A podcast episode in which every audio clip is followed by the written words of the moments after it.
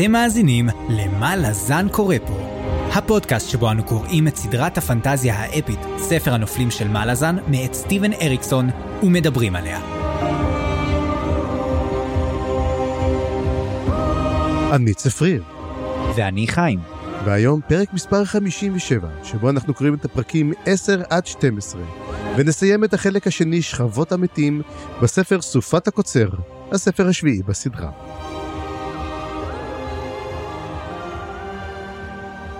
כן, צפריר, הנה אנחנו נכנסים לפרק החדש, ואני חייב לומר, Mm-hmm. הפרקים האלה היו מאוד מאוד ארוכים, ככה הם הרגישו לי, וקרו בהם המון דברים, ולא יודע, כאילו האופוריה של הפרק הקודם לא התפוגגה לי. התרסקה, התרסקה, נרמסה, לא נשאר ממנה זכר. אני חייב להגיד דבר אחד, אני, אמ, אתה יודע, אני אמרתי לעצמי, יאללה, אתה יודע, אחרי שהקראנו את הפרקים הקודמים שגם לא היו קצרים, בוא נדבר תכלס, הם בדי אותו אורך. אמרתי, יאללה, בוא נתחיל לשמוע וזה. ואני חטפתי כזאת לטמה, אבל ברמות קשות שהרגשתי כאילו נתחלתי לקרוא את אה, מלאזן. אתה יודע מה, איך אמרנו, אני אומר הזמן, מלאזן קורא פה, זה הפרק שאני קורא לו מלאזן קורא פה. אנחנו פרק 57, אוקיי? אנחנו כבר אמורים להבין איזה משהו. ופתאום פה הוא כאילו אומר, אה, אני הולך לעשות דברים, ואתם לא הולכים להבין כלום. ולמה זה קורה? כי ככה רציתי. ולמה זה נעשה? כי ככה בא לי. אני לא מבין אותו. אני לא מבין מה הוא רוצה ממני כבר. אני מרגיש כאילו הגעתי לסוף ספר וזה כולה הגענו לחצי ספר. צפריר, צפריר, תנשום, תנשום עמוק, הכל יהיה בסדר. לא יכול, חושב- לא יכול. אתה עושה, די, סגרתי, הלכתי ביי. אוקיי, טוב, נשאר.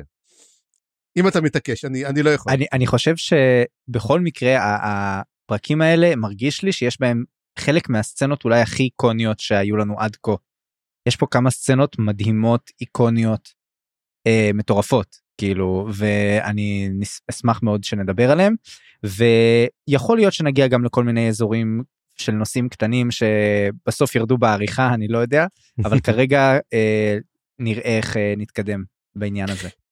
תשמע, אני, אני מרגיש מאוד מאוד מוזר עם כל מה שקרה במהלך הפרקים האלו, וזה היה מצחיק, כי תשמע, הפרק האחרון, השל... זאת אומרת, פרק, אה, בוא נגיד, אה, 10 ו-11 56. היו יחסית קצרים. כן, 10 ו-11 היו בערך קצרים, ו-12 היה פרק ארוך. ואני הרגשתי שאני נאבק בפרק 10-11, לקח לי כמה ימים לקרוא אותם, פרק 12 בקריאה אחת. זה מדהים. זה... וואו, זה היה...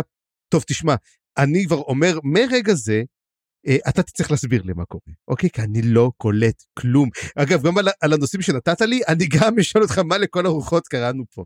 אה, אני יודע, זה נשמע קצת אני בהיסטריה, אבל ככה אני מרגיש.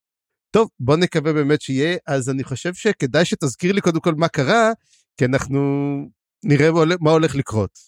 בסדר גמור. בפרקים הקודמים של מה לזן קורה פה, התחלנו את החלק השני של הספר, ומיד התברר לנו שמתחת לאקספוזיציה של החלק הראשון, האקשן מפשיר באימפריה הלת'רית ממש כמו קרחונים ג'גהותיים תת-קרקעיים מתחת ללת'רס. וכשזה מתחיל, קשה כבר לעצור. אז תחזיקו חזק, כי קרה כאן לא מעט, והעניינים נחתו על ראשינו כמו ביצי ויניק ירוקות. הנגלה האחרונה של הצ'מפיונס המיועדים לרולד מגיעה ללת'רס, וביניהם איקריום, קרסה ונזיר קבלי שאסור לו לצחוק. האם מי מהם יצליחו להביא סוף סוף את הקיסר הנצחי, או אולי הם יהרגו לפני כן אחד את השני? הפטריוטיסטים מתחילים את מבצע פילגש חטופה, שבמהלכה קארוס חוטף ג'ננה וניסל חוטפת אותה. ברות'ן טראנה לא נשאר פראייר ומחטיף להם חזרה. האם העימות הפטריוטיסטי אדורי ייוודע לקיסר ויגדל למלחמת אזרחים כללית, או שיגמר בתככים והתנגשויות בתחומי הארמון? וכן, התככים לא נגמרו שם, כי גם בדרין, המשגיח האדורי והפקטור הלת'רי זוממים אחד נגד השני, וכל זאת בזמן שצריך לטפל באיום הגובר במהירות של רדמאסק, שמקבל עכשיו שיעורים פרטיים בתורת הלחימה המלזנית מטוק חסר המזל ורב הידע. נשאל רק האם רדמאסק יספיק להעיף את הזרים ממולדתו, לפני שיהרגו אחד את השני בשבילו. טורודל בריזד ומכשפת מוצא עסוקים בפגישות מסתוריות וקסומות. סוקווילן קאדו ושלטת'לור מתחילות לזמום נגד מנמדור, והעריכים מתחילים להפתיע את כולנו. תהול ובאג ממשיכים בתוכניות שלהם ומצילים את המורה הפרטית לשעבר של תהול מגורל עגום במרתפי הפטריוטיסטים, ואחוות החירות מתחילה להבין שהאיום הכלכלי בנקודה קריטית. האם יספיקו לעצור את באג ותהול לפני שיפילו את כלכלה הלת'רית ויאכלו את כל התרנגולות שלהם? ולבסוף נסגיר גם את ה-SRG ושורדי ההתקפה על הכס הראשון, שיוצאים למשימות חדשות וממש מעניינות במטרה ל... אה, טוב, אנחנו לא ממש יודעים למה, חוץ מלגרום לנו לומר, מה לזן קורה פה. אתה יודע מה אני רואה? אני רואה אותנו שבוע הבא, אני מעביר את, הת... את התקציר, ולגמרי, לגמרי, זה, זה יישמע בערך אותו דבר, אתה יודע. אבל קודם כל, לפני שאנחנו באמת ניכנס קצת לכל הפרק ולכל השבירת ראשים על קירות, חסות קצרה ואנחנו חוזרים. התוכנית בחסות ויניקטס. ביצי ויניק טריות מובחרות הישר מקרקעית הנהר. Mmm, ירוק מגרה. סתם, התוכנית לא תחת שום חסות, אבל היא כן בתמיכת המאזינות והמאזינים שלנו בפטריון, שעוזרים לנו לשפר את הפודקאסט ולפתח עוד רעיונות לעתיד. אז קודם כל, תודה רבה לכל המאזינים והתומכות שלנו. ועכשיו, חיים, קח אותנו לחלק השני של הספר, שכבות המתים, החלק השני של החלק השני, לא סתם. ואנחנו מתחילים במכשפת הנוצה, אז בוא תתחיל ככה אותנו אליהם. כן, אז מכשפת נוצה אה, הפכה להיות אה, דמות מאוד מעניינת בחלק השני של הספר. דבר ראשון עם המזימות שלה וזה שהיא בעצם אה, כבר מתחילה התחילה מסתבר לפני הרבה זמן אה, לצבור כוח וידע אסור וכל מיני כאלה ובפרקים האלה זה ממש מבשיל לדעתי הופכת אה, עושה level up בצורה מטורפת. אז יש לנו בעצם את הארנט שמפשיל שרוולים.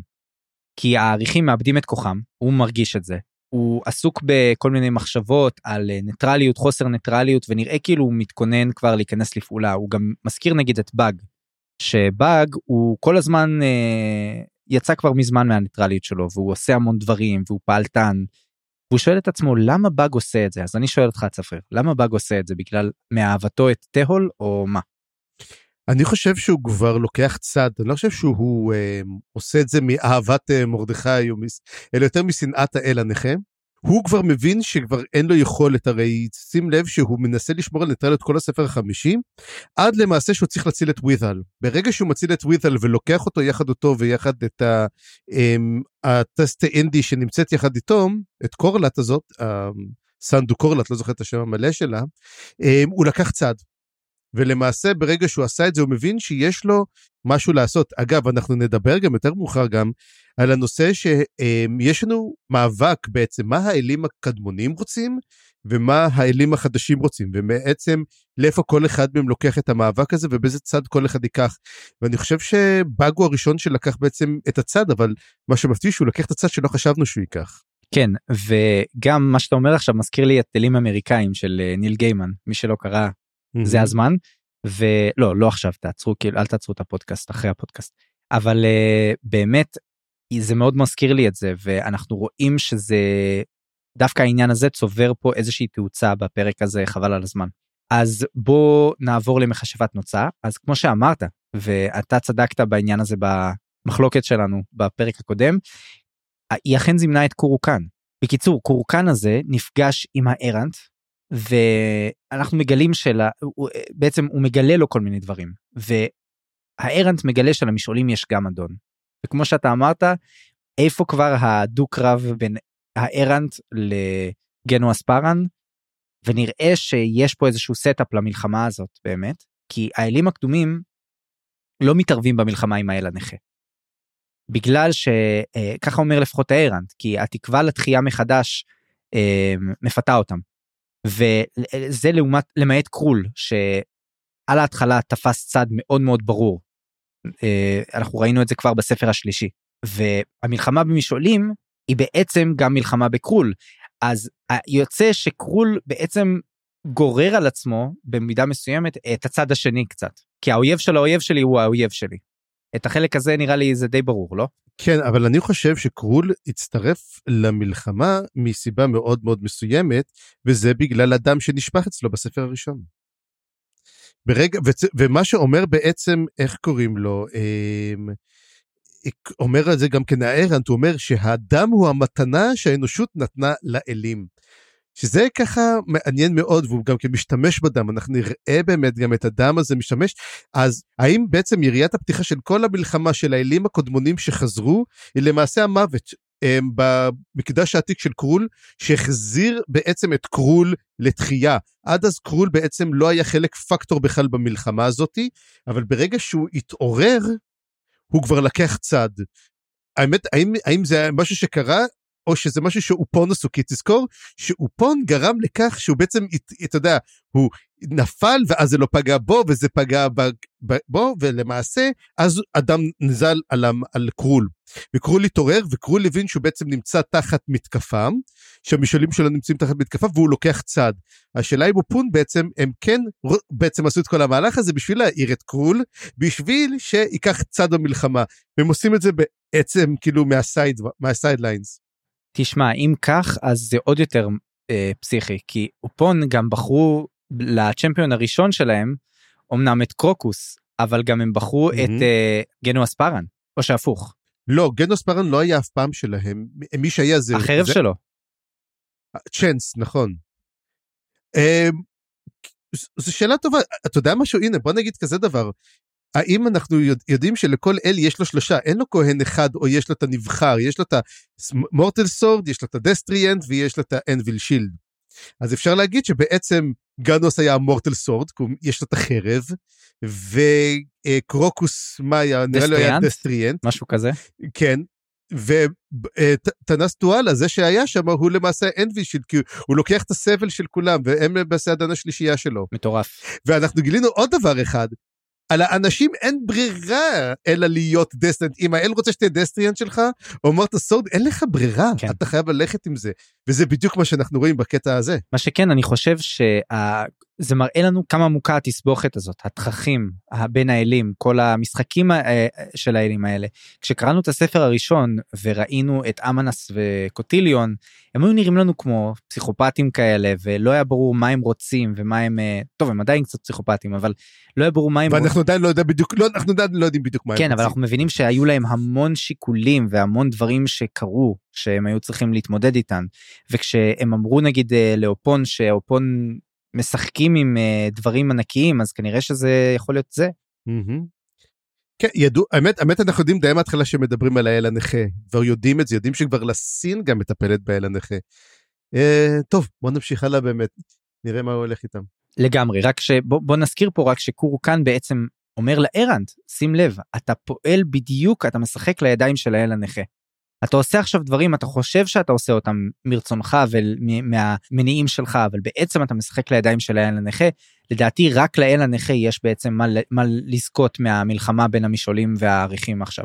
כן אתה הפרד ומשול אתה נותן להם להילחם אחד עם השני מחליש אותם כמה מהם יכולים להילחם נגדך. כן. או להפך אפילו הם ייפצעו הם יושחתו ואז קל יותר לקחת את כל הפצועים המושחתים לצבא שלו. לגמרי ובאמת קורית פה אחת הסצנות החשובות אני חושב שהארנט תוקף בעצם את מכשפת נוצה והיא תוקעת לו את האצבע של ברייס בדיקט בעין שעכשיו אנחנו נזכרנו מה זה היה כי בפרק הקודם אני עוד שאלתי מה זה. אתה זר... אני לא אני האמת היא ש... לא אני לא זכרתי חשבתי שזה אצבע של קורקן אני חשבתי בכלל. לא לא לא, לא של ברייס בדיקט. היא חוזרת אלינו גם אחר כך. אני אמרתי את זה? לא, אנחנו לא זכרנו את זה לא, בפרק הקודם. לא, לא זכרנו את זה, בדיוק שומעת את האצבע, באמת האצבע של ברייס בדיקט, אנחנו מדברים הרבה הרבה לדבר על ברייס בדיקט באמת. נכון. ועל ה... בוא נגיד ככה, די confirmed שברייס בדיקט הוא ניאו והוא the one והוא הולך לקום לתחייה, זה נכון? תראה, אני לא אתפלא, כי היה לנו כל כך הרבה setup בשבילו, ואז בסוף הספר החמישי הוא מת, בשביל מה? כאילו, אם הוא אם אם יש מישהו שצריך לחזור ו with a vengeance ולהראות לנו כמה הוא לוחם טוב זה הוא. כן אגב אתה יודע שנזכרתי שהמוות שהמוות של ברייס בדיקט הוא מאוד דומה למוות של המלט אתה שמת לב לזה? וואלה לא. עם הכוס התרעלה כי... וכאלה כן. בדיוק כי הוא לקח את כוס התרעלה והוא שותה אותה בלי שהוא יודע שהיא בעצם כוס רעל והוא נלחם והוא מנצח ומנצח הורג ומת. ופתאום אני חשבתי אמרתי וואלה זה מאוד מזכיר את המלט אז אולי אתה יודע אני תמיד אמרתי שכבר הגיע הזמן להמלט 2 הנקמה וזה נראה לי מה שנקבל פה. אני אגיד לך יותר מזה, יכול להיות שנקבל פעם ראשונה שרולד זוכה ברימץ' ולא בגללו. וואי תחשוב על זה כל פעם שברייס ימות והוא ימות וכל פעם יקימו אחד לשני והם יהרגו אחד את השני וימשיכו ככה אתה יודע לנצח באיזשהו משעול קטן שסוגרים אותם שהם נלחמים בו לנצח. זה יכול להיות מגניב. כן ואז מהתקיפה הזאת של הארנט במכשפת נוצה מכשפת נוצה נפצעת אבל גם היא פוצעת אותו חזרה ואז אה, בעצם לה יש את העין שלו ואת האצבע ולא יש את הדם שלה על הסכין שכמו שאמרת לדם יש כוח מאוד מאוד חזק והוא רוצה להשתמש בדם הזה בשביל בעצם להתחזק. אנחנו לא יודעים בדיוק איך. הוא הולך לסידנס ושם הוא זורק את הסכין והיא ננעצת באמצע האריח שלו. זה לא נראה שהוא מכוון אותה לשם, זה נראה כאילו הוא כזה פשוט זורק אותה, אבל היא נתקעת בדיוק באריח שלו, והוא פתאום נזכר שהיא עדיין בחיים והוא רוצה לחזור לוודא שהיא כבר מתה כדי שלא תהפוך בטעות להיות הכהנת הגדולה שלו, אבל אז היא עושה לו הפוך על הפוך ופשוט בולעת את העין שלו. סתם מעשה גנוס פארן, זה מעשה גנוס פארן כל הזה, שאתה יודע, שאתה אוכל את הדם של האלים. אתה יודע מה, אז זה בעצם מעלה שאלה גדולה יותר. האם בעצם גנוס פארן, זה היה דבר מעניין שאומר, אם אני אקח את הדם של התפות הכהן הראשי שלי, ודיברנו על מוות, נכון? שאם מישהו רוצה להפוך להיות נשגב, הוא צריך למות. האם בעצם בשביל להפוך להיות אל ראש, אמ, כהן ראשי של אל, הוא צריך, לה, אתה צריך לתת לו את הדם שלך ואז אתה מחיה אותו ולבעצם אתם יוצרים איזשהו קשר בגלל זה הוא פחד בעצם שתהיה כהן ראשית שלו? אני לא חושב שזה בהכרח.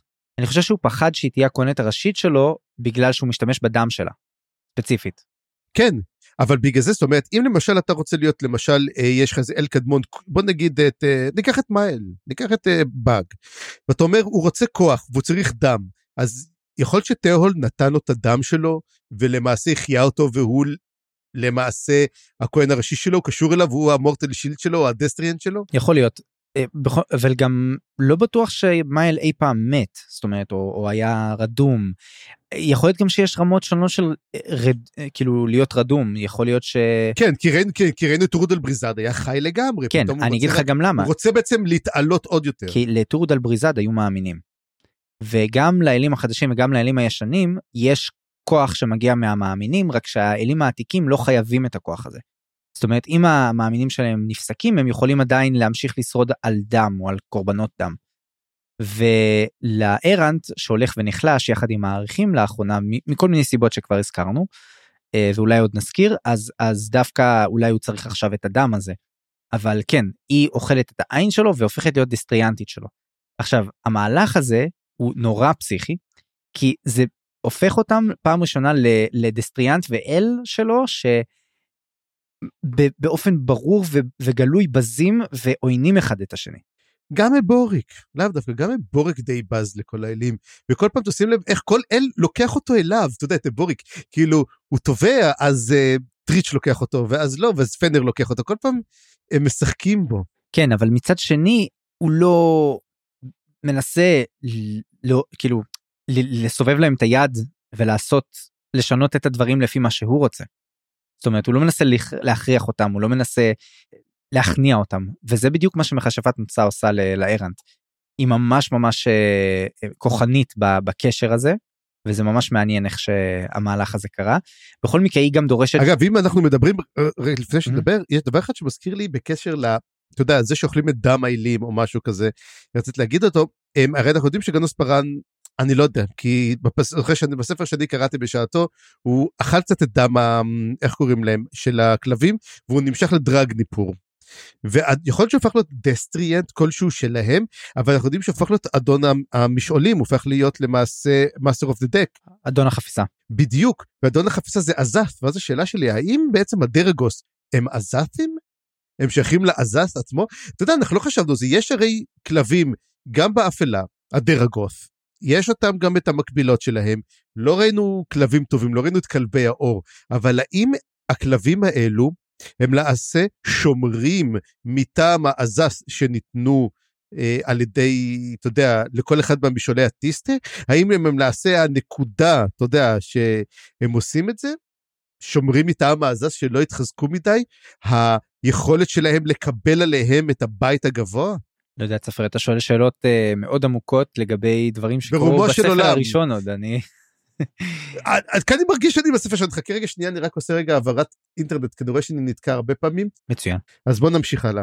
כן, אז אני אומר, אה, אה, יכול להיות כל הדברים האלה, בכל מקרה, אה, אה, בוא נחזור לעניין פה של ה... שלהם, וכל הדינמיקה הזאת של יש destriant, עכשיו איפה ה mortal sword וה shield anvil, אז mortal sword אנחנו מבינים שהכוונת כרגע היא על ברייס בדיקט, כי אומרת, אני רוצה שה mortal sword זה מה שאני אני מחזיקה אותו כבר בידי, וזה בעצם האצבע הזאת, אבל אנחנו נראה שיהיה עליו איזשהו contention, כי גם אחר כך ברוסן טראנה יבוא לקחת את האצבע, אז מעניין לראות מי יזכה בברייס בדיקט, יש עליו איזושהי מלחמה. ויש שילדנביל בכוונת גם, היא רוצה את אודינס כמובן. וזה קטע מאוד מאוד מוזר צפריר, אני לא יודע איך אני מרגיש לגבי Mhm. זה, בעיקר מסכן אודינס. אני לא חושב שזה מה שהוא רוצה שיקרה, אבל כמה ברירה יש לו כבר. ברור שהוא לא רוצה. אז זו זה, א', אני לא חושב שיש להם בכלל ברירה. דבר אחר, היא רוצה את אודינס כי לא אוהבת אותו. היא רוצה שהוא יסבול, והיא יודעת שמטרתו של שילד אנביל הרי הוא לספוג את כל הצער, את כל הקושי של האל הזה, והיא מפילה את זה לאודינס, זאת אומרת, מי האדם שאני הכי לא סובלת, אני אתן את זה לאודינס. ו- טוב זה עדיין זה עדיין לא קרה אבל היא, זה מה שהיא רוצה. אבל גם מצד שני נעל, אה, עולה פה אה, המחשבה שאולי הוא לא יכול כי אין מספיק חמלה. ו, ושילדנביל צריך שיהיה לו חמלה. כן, השאלה, של, השאלה היא גדולה אחרת, היא איך היא בעצם יכולה לכפות, זאת אומרת, היא יכולה אולי לכפות על ברייס בדיק בגלל שיש לה את האצבע שלו. מה יש לה של אודינס שהשאיר מאחור, שיכפה עליו את הדבר הזה, או שאתה בעצם לא צריך איזה משהו בשביל לכפות עליו את הדבר הזה. היא שומרת בצנצנת אה, שתי שערות זקן שלו. דלילה. ובכל מקרה גם התוכנית הכללית זה להשתלט ביחד על הכס הריק. והכס הריק מסתבר זה המקום של הארנט. אבל אני לא מבין עדיין מה זה הכס הריק. מה שגורם לי לחשוב שאם שאלנו אם זה משעול הצללים כן או לא לדעתי זה לא משעול הצללים. מהמם. כנראה מדובר פה על משהו אחר ואם כך צפריר האם הגמביט הכללי פה זה להפוך את הארנט לקבל קלף בעצם לקבל בית. שאלה טובה, אבל אנחנו לא יודעים אם הכס הריק קשור בכלל לקלפים. הוא לא. אוקיי, אנחנו לא יודעים אם הוא קשור למשעולים. אמ, עכשיו השאלה עצמה, האם בכס הריק, אתה זוכר איזה עריכים יש בכס הריק? זה כתוב לך איפשהו? או שאתה יכול לשלוף את זה ככה? אני אסתכל רגע. השאלה עצמה, האם המאזן, כל הפולקרום הזה, הוא למעשה חלק מהמשעולים האלו? in the holds. Uh, empty hold, empty throne, wanderer, mistress, watcher, walker, savior, betrayer. אוקיי, אז אנחנו יודעים ש... אמ, אז יש את הנווד, יש את הגבירה, את הכס הריק עצמו. את המשגיח, את הכס הריק עצמו, את המושיע ואת ה... הנה, סבר ובטרר, זוכר שדיברנו עליהם? כן. מי הם הסבר ומי הם בטרר? אז זאת השאלה בעצם. לגמרי והאם כל זה משנה עכשיו יכול להיות שאם עכשיו הם מנסים באמת כמו שאני אומר מעבר להיות בי, בית קלפים או מכניסים את עצמם בכוח למערכת החדשה כדי להילחם בקלפים אז יכול להיות שכל זה כבר לא משנה. יש להם אה, יהיה להם סידור חדש. תשמע, זה מאוד, אני אגיד את האמת, אני מרגיש שהרבה מהדברים פה אנחנו לא יודעים אותם, אין לנו מושג לדעת אותם, ואנחנו פשוט צריכים, אני לא יודע אם אנחנו בכלל יודעים מהו הכס הריק, ואנחנו פשוט נצטרך לחכות ולראות מה זה. כמו שזה נראה לי עכשיו אבל זה משהו אחר לגמרי ממה שמשעול הצללים זה לא קשור אליו בכלל זה פשוט המעוז של הארנט אני חושב. אה והיה עוד משהו קטן שדיברו על זה שהמקבילה של מהמם. הארנט בקלפים זה דווקא אופון. אמ, כן, לגמרי, אני אמרתי את זה כבר לא פעם ולא פעמיים, כן. נכון ו- ופה זה ממש מסתדר כאילו זה לא שהוא זה לא התפקיד אלא זה הפרסונה כן הפרסונה של של המזל של האנדרוגני של איש ואישה אה, זה הכל יש את זה גם אצל אה, טורוד אלבריזת וגם אצל אופון. כן, ותחשוב על זה, מה אם למעשה הקלפים הם למעשה צללים כאלו? הקלפים צללים של הטיילס, ומה שאנחנו רואים למעשה פה, שהוא פה נו מין, אתה יודע, התגשמות שקיימת בגלל הארנט. מי אומר, אולי, אולי בעצם האופון אלו הילדים של הארנט עצמו, שאתה יודע, ילכו למקום אחר. לא, לא חושב שהם ילדים אני חושב לא. שלהפך הם אומרים כזה אחי גנבו לך את השטיק כאילו. זה מכעיס אותו זה תשמע, אנחנו ראינו טופון באמת אה, פועל בספר השישי, סוף הספר השישי, הוא סוף סוף חזר עוד פעם לפעולה ועושה את כל השטויות שלו, אבל אתה יודע משהו, אנחנו לא יודעים מה באמת המטרה האמיתית של לופון, נכון? חוץ מלעשות בלאגנים, יש להם סיבה לקיום? למה הם הפכו להיות זה? מישהו, תשמע, אני מבין שסוגדים להם כי רוצים את המזל הטוב ולא רוצים מזל רע, כי מזל זה אשכרה דבר שקיים. וזה מוזר מאוד שכאילו קיים בכלל האופון הזה. אבל כמו שאתה רואה יש לא בעולם. הזה כמו שקיבלנו הסבר פעם שהנשגבות היא משהו יותר כמו טבעי כזה פשוט קורית זה לא. שבהכרח מישהו תכנן האופון תכננו איכשהו לקבל את הכוח שלהם זה פשוט קרה איכשהו. אה, מהמם. טוב בוא בוא בוא נסיים כי יש לנו באמת עוד המון אה, נושאים לעבור עליהם אז נעבור למזימה אה, האחרת של הפרקים האלה של חנן מוסג. ופה באמת תגיע לשיא המחלוקת פה וה, והקרב על, על ברייס בדיקט גם. אז יש לנו אה, כמה סצנות של חנן מוסג שבהן אנחנו רואים את החזון האמיתי שלו, שהוא נמצא באיזשהו קורלד אמורלן, או, או, והוא נזכר בקורל דה מורלן השלם, ש, שהוא רוצה להחזיר אותו, זאת אומרת את העטרה ליושנה, קורל דה מורלן לפני שהוא התנפץ לרסיסים.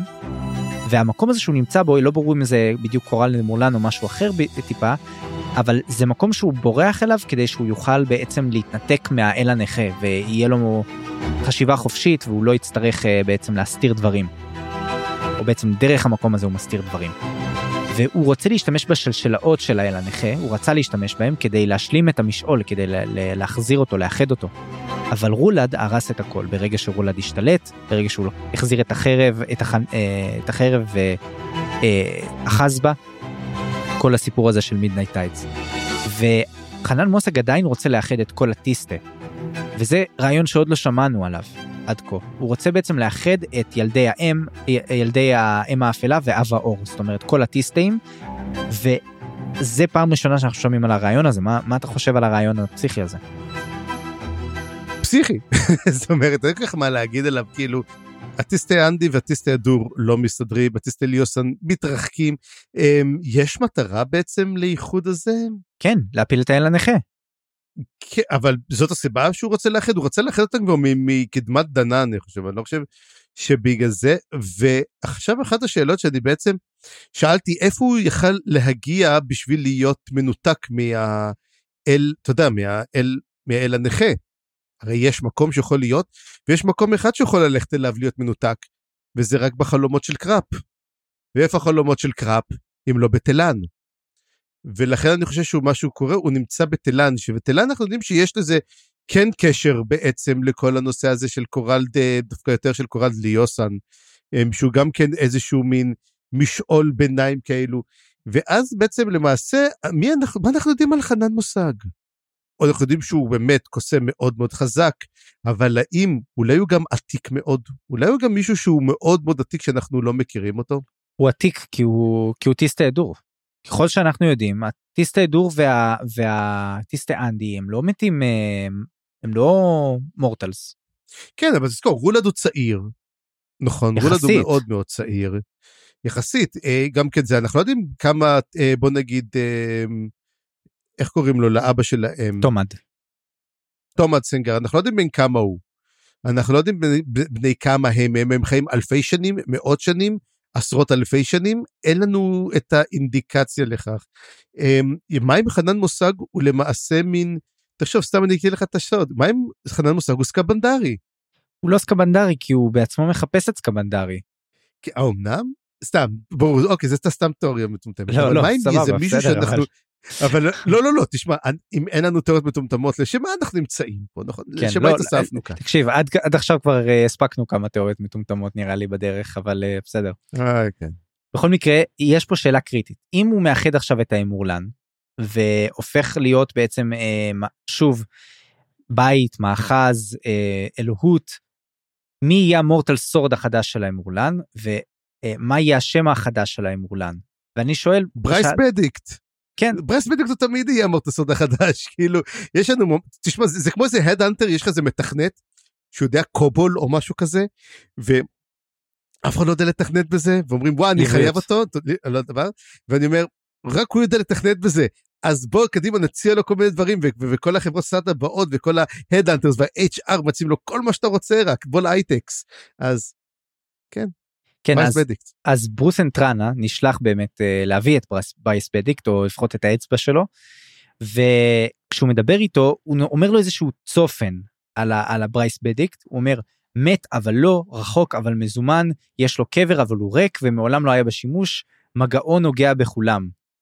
וזה היה קטע קצת מוזר כאילו מה זה מגעו נוגע בכולם אולי זה הקטע של האצבע שכולם מחזיקים את האצבע שלו. וואלה מעניין. אז זה כזה כמו חידה של של כזה ילדים או של nursery rhymes. אבל אבל כן של אני, ההוביט כן. אני, אני חושב ש, שבאמת כמו שהוא מבין המסע מתחיל במערב והוא צריך לקחת ממכשפת נוצה את, את האצבע קודם. אז כשהוא הולך לשם הוא, הוא גם מדבר על זה ברות'נטרנה שהוא קיבל תקווה מחנן מוסג. אבל מצד שני הוא גם יודע שאחרי הניצחון הוא צריך להרוג את חנן מוסג. וזה כזה שוב זה הדינמיקה הזאת של לנצל ולהשתמש ואז להרוג וזה בדיוק מה שחנן מוסג רצה לעשות עם האל הנכה מסתבר. טוב רעיון כזה טוב לא זורקים. כן אה?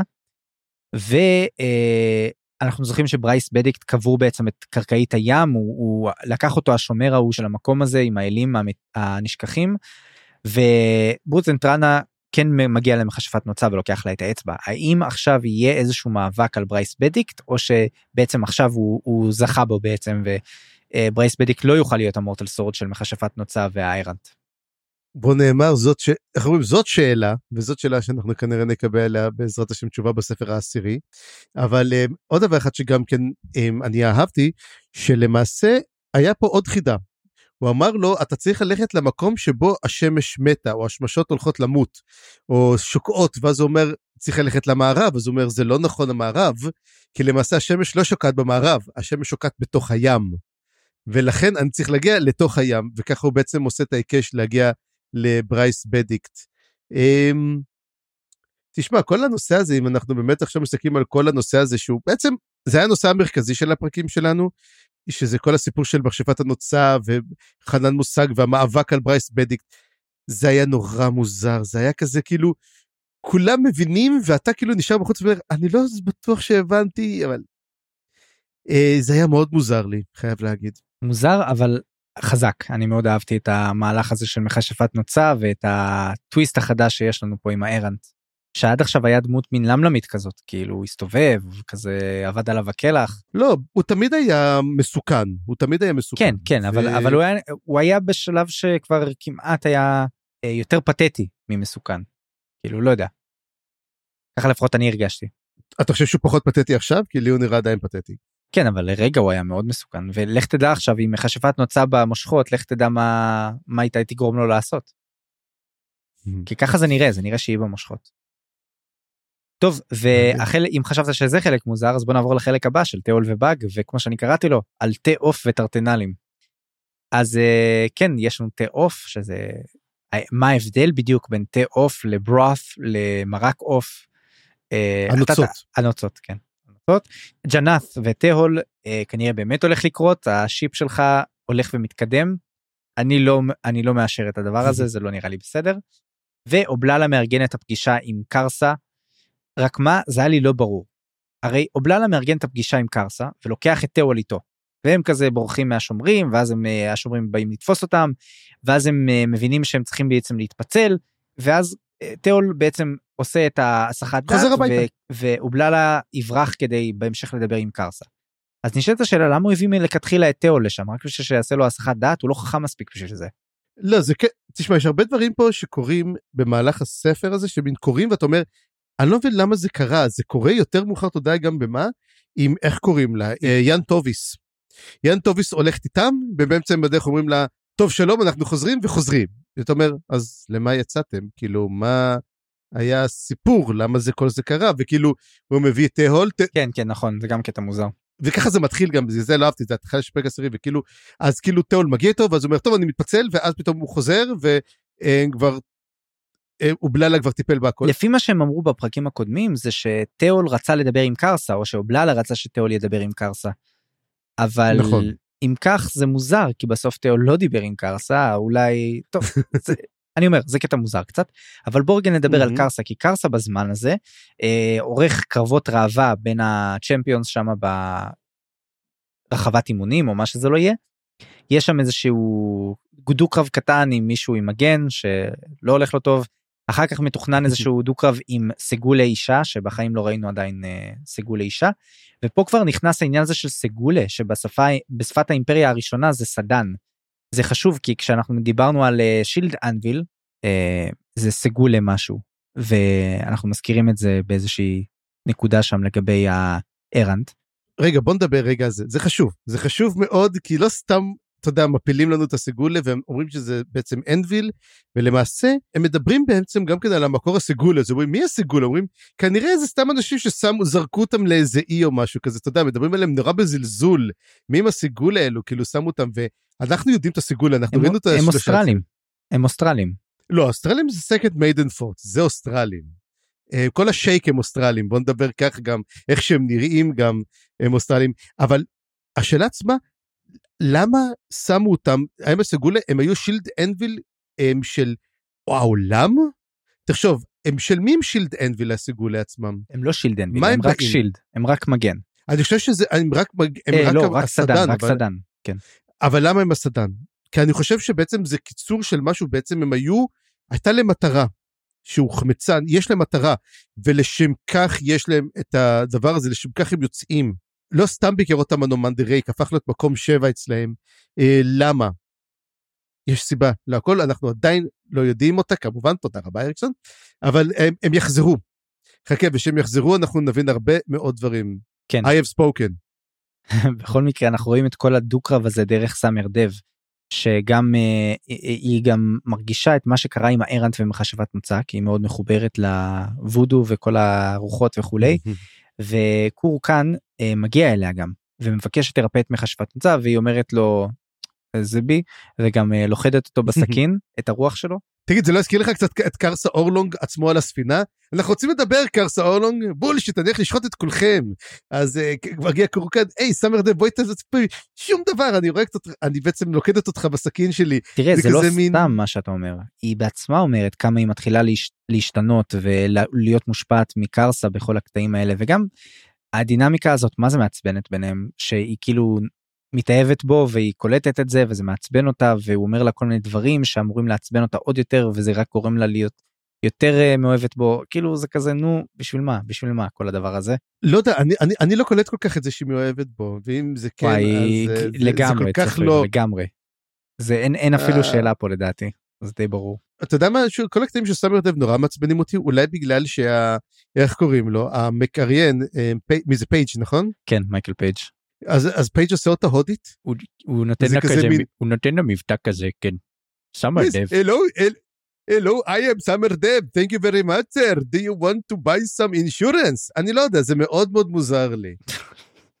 וזה קשה לי לשמוע את זה, תשמע, הוא נותן מבטאים טובים, והוא קולט את זה, אבל פתאום יש לו את המבטאים האקזוטיים נקרא להם, שזה מאוד מאוד קשה. היא לא. בדיוק קודי אבל זה קצת שונה אבל כן הוא מנסה קצת אה, לתת אה, דברים ייחודיים לכמה מהדמויות ושומעים את זה פה. אני עדיין, אני עדיין אומר, סאמר דב הדמות הכי מיותרת בכל הסדרה הזאת. נכון רק היא אומרת כן משהו מעניין. אה, קרסה מגיעה ומדברים על החרב שלו לרגע כי הם מדברים על נשמות שכלואות בחרבות ובסכינים וכולי ואז אנחנו מקבלים סוף סוף את ההשוואה לדרגניפור בין החרב שלו לדרגניפור כי גם היא אומרת שבה יש איזה סוג של משעול כנראה. וזה מאוד מעניין כי אנחנו יודעים שיש לקרסה איזשהו משעול רק שלא ידענו שהוא, קש... שהוא בתוך החרב. אני לא בטוח שהוא בחרב, כי אתה יודע למה? כי אה, א' זה כלי נשק של תלן אימאס, ואני לא יודע אם באמת לכל חרב של תלן אימאס יש לה משעול, ואנחנו יודעים שאמרו שהטובלקאי החזקים הפכו להיות משעול בפני עצמם. אה, ואנחנו יודעים שהוא לוקח תמיד, גם אנחנו רואים את זה שהוא, קרסה עובר דרך כשפים בלי בעיות, אתה יודע, הוא פשוט מנער אותם, אנחנו גם נראה את זה ב... אה, מדברת, אומרת את זה סאמר דב גם, אני חושב, אומרת את זה גם. אמ, לאובללה. אומרת, קסם, אומרת, מה, הבן אדם הזה קורע קסמים. ואז אובללה משתגע מזה. וזה העניין, אני חושב שמה שאנחנו מרגישים זה למעשה את המשעול של אמ, קרסה עצמו. שסוחב איתו, דרך אגב, גם, וגם רואים את בינדס, דרך אגב, נסחב גם כן אחריו. כן וגם אה, אנחנו רואים שיש לקרסה את ה... אה, הוא עושה הרי את הדו-קרב הזה עם הסגולה ואנחנו רואים שיש לו גם מהמם. תוכניות להתמודד בעצם עם איקריום עוד פעם. כי איקריום שם שם לב אליו ואנחנו כל הזמן אומרים רק שקרסה לא ישים לב לאיקריום רק שקרסה לא ישים לב לאיקריום והוא כן שם לב אליו אז כנראה שהוא מתכנן אחרי שהוא יטפל ברולד גם לטפל באיקריום שאלה אם זה יקרה. כן, מה שמעניין גם כן, את- אנחנו, את, ה, את הסגולה, הוא פשוט, איך הוא מנצח אותה? פשוט תופס אותה באוויר. ומחזיק אותה, וכאילו עד שהיא נגמרת, אבל בדיוק כשהוא בא לדבר פה והם מדברים, אני חושב שסאמר דם מדברת גם עם תומאד, והיא מדברת עליהם, ואז הוא אומר, טוב, איפה איקריום? ואז מסתכלים ואומרים, רגע, איקריום ברח? כאילו, זה היה כזה, איפה איקריום? איקריום נעלם, ולאיפה איקריום נעלם? נמאס לו הוא לא רצה לראות את זה יותר או שהוא לא רצה שקרסה יראה אותו. לא, אני חושב שטרה לקוויד גם אומר, הוא נעלם לנו, הוא ברח. כן לא יודע אולי איקריום מפחד או שאיקריום רוצה להיות איזה, אתה יודע, יש מקומות למורטל סורד, כל מי שרוצה, עכשיו מורטל סורד. אג, אגב, אה, איקריום גם אה, לא משתתף בקרבות ראווה האלה. ומה מהמם. שאומר שכרגע קרסה הוא היחיד שחושבים שהוא יכול להרוג את רולד אולי. תומד הרי מסתכל על הקרבות ראווה, ואיקריום לא. זאת אומרת, איקריום, אם הוא היה מתחיל להילחם, הוא כנראה לא היה מסיים, גם עד שהעיר הייתה נחרבת. כן. אז שומרים אותו לקיסר, אבל זה, זה הרבה שאלות אה, עולות פה באוויר ואני כבר מת לראות את הדו-קרב הזה ומה יקרה ומי יהרוג את מי והמון המון אה, דברים קורים פה אבל אתה יודע מה עוד קורה? יש סוף קורה העניין שכבר רמזנו עליו ובעצם זה הולך להיות השם של הפרק. כי קורה פה מפגש השלונגים שקרסה ואובלל נפגשים סוף סוף צפריר ואני יודע שאתה מאוד חיכית לח- לקטע הזה. אז מה מה כן. חשבת על הקטע הזה כי בעצם יש פה שהוא קט- נהדר, אתה יודע משהו? זה, זה היה קטע טוב, כי האמת, הנקודה בעצם שבה והוא בללה והוא מקבל על עצמו, אתה יודע, הוא, כמו שהם אומרים תמיד, הם, אנחנו לקחנו את האלים שלנו כדי שלא יצאו, והוא בעצם אל חדש, אבל הוא אל ראוי. ואז הוא בא ואומר לך, lead us war leader, כן. תשמע. זה היה בום. אתה יודע מה זה בום? אבל אני הרגשתי בקטע הזה, אני, אני, אני התחלתי להגיד, יאה! כי זה, חיכיתי לקטע הזה, כי, כי זאת הנקודה שבה קרסה משתנה, ואני אומר לך עוד דבר, הוא לא ילחם ברולד, כי הוא הולך לקחת אותם, והוא הולך אה, להציל אותם, והוא הולך בעצם להקים את אומת הטובלקאים, הטרת'נלים החדשה, הוא הולך לאסוף אותם, והוא לא הולך להילחם נגד רולד, הוא הולך לעזוב. אני לא רואה קרב נגד רולד, אבל יהיה מעניין נגד מי הוא כן יילחם. אני עדיין לא בטוח יכול להיות שהוא עדיין כן יילחם בו מה שכן אובללה בסוף אומר לו שיש לו איזשהו סוד. הם מגרשים בגסות את uh, דב והוא מספר לו משהו רק שאנחנו לא יודעים מה זה כמובן אולי הוא מספר לו שאי אפשר להרוג אותו ושחבל על הזמן uh, מה, מה כבר הוא יכול לספר לקרסה שיפס, שיגרום לו או לא, לא לרצות להילחם ברולד או כן לרצות להילחם ברולד. מה, מה, מה זה הסוד הזה בעצם מה שאני שואל צפריר אולי תגלה לי סוף סוף. או, אין לי מושג, אבל בוא נחשוב על זה. אם אנחנו יודעים שזה משהו שאובללה יודע על, אמ, על רולד, עכשיו מה הוא יודע על רולד? יש משהו שאובללה יודע על, פולד, על רולד שאנחנו לא? רגע אני אחזור של, שאלה אחת קודם יש משהו שאובללה יודע אה, כן, כן, ודאי, ודאי. אמ, הוא יודע איך לנשום 20 דקות מתחת לים בלי להרגיש. אתה יודע, אובללה הוא לא כזה מין, אבל להגיד סוד? לא, בטח זה משהו שתיאול אמר לו. כנראה זה משהו שתיאול העביר לו, או באג, או אז- גם וגם. או ש... א', זה יכול להיות, זה ממש ממש מעניין, שבעצם אמרו לו, אמר לו, תאו, לך ות, ותמסור לו בעצם את ההודעה הזאת, או את הדבר הזה, או שלמעשה הוא רוצה להגיד לו, תשמע, יש הרבה מאוד אה, טרסנלים שמחכים. אנחנו נדבר גם על חצי טרסנל פה בעוד כמה נקודות. כן. על איזה עוד חצי טרסנל שנמצא שם. לגמרי. ופה אני כן אשמח שתעזור לי, אני הגדתי אחרי זה את כל הנושאים הקטנים של כל מיני דמויות קטנות שצצות פה ל- ל- לכמה שניות.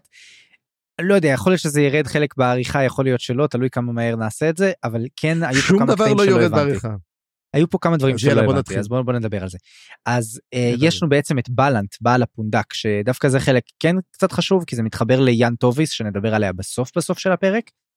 מהמם. הוא בעל הפונדק ששור כלל בעצם עשתה לה לבית, הפונדק הזה.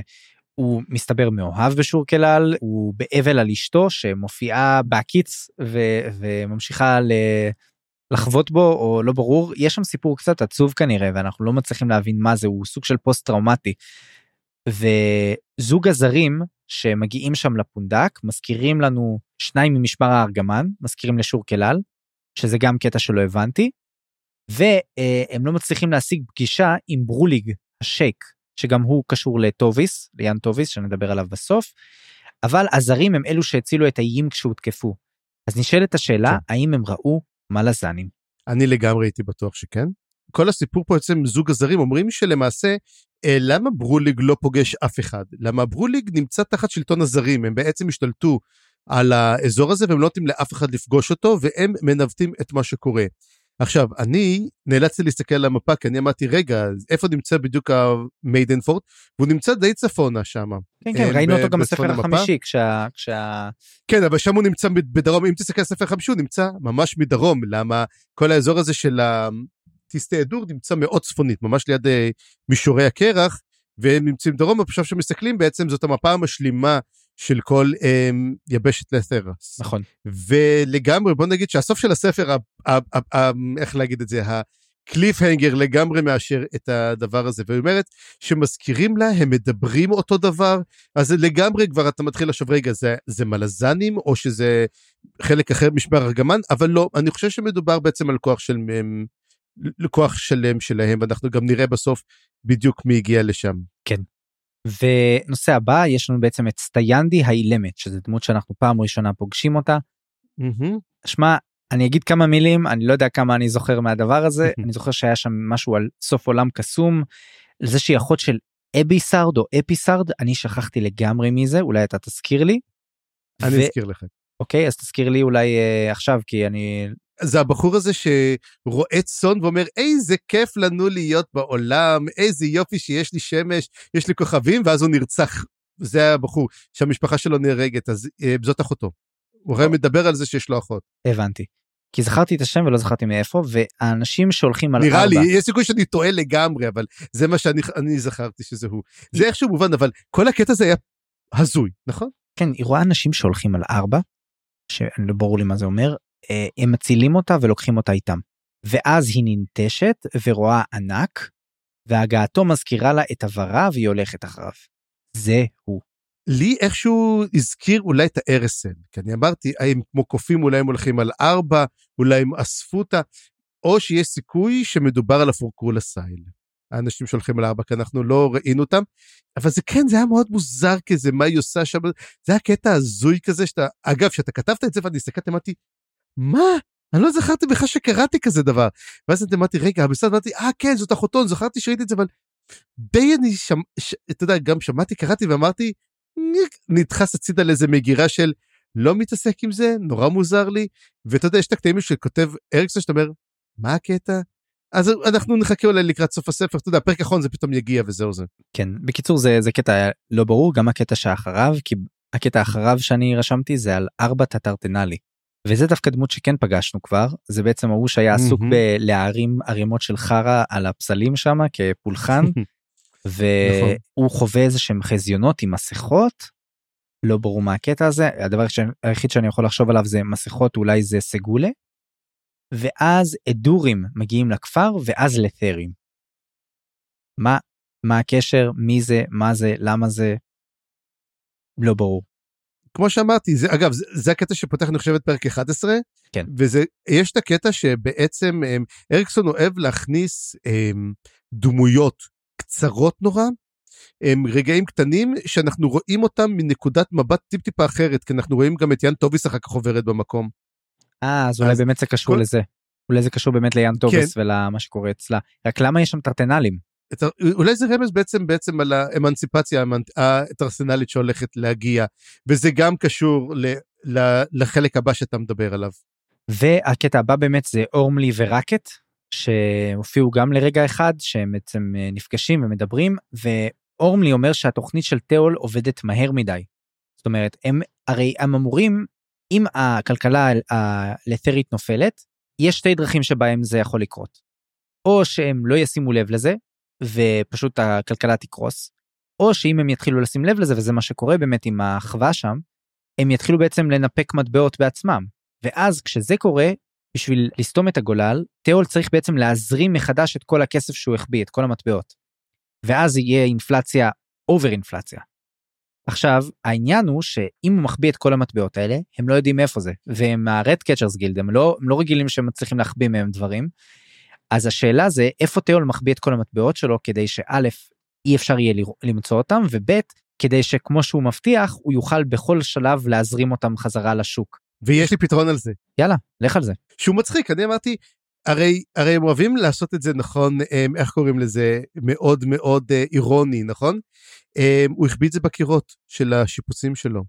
למעשה כל החצץ זה לא חצץ זה מטבעות. וואלה. ומה שהולך לקרות, ותחשוב, אם אתה אומר אני רוצה את הכסף, מה אתה צריך לעשות? אתה צריך להשמיד את המשכן הנצחי. כי הוא, היסודות שלו כולם הם על הכסף. אז מה שאני חושב שיקרה בסוף, פשוט הוא ימוטט בסוף את המשכן הנצחי, כל המטבעות יצופו על המים, ופשוט כולכם קחו את הכסף, הכסף שלכם. הוא בעצם מחלק אותה לכל אנשי העיר, כל מי שיוכל ייקח אותם. אז uh, זה לפי דעתי הרעיון שלו הסופי. טוב צפיר אתה מאכזב אותי מאוד אני רציתי להגיד שזו תיאוריה מופרכת אבל לדעתי זה הדבר הכי הגיוני שיכול להיות. כל הכבוד. תשמע, אז, אז הייתה לי תיאוריה פסיכית בתחילת הפרק, אבל לפעמים יש לי גם, אני, אני גם לפעמים חושב, יותר מזה, כן. כן.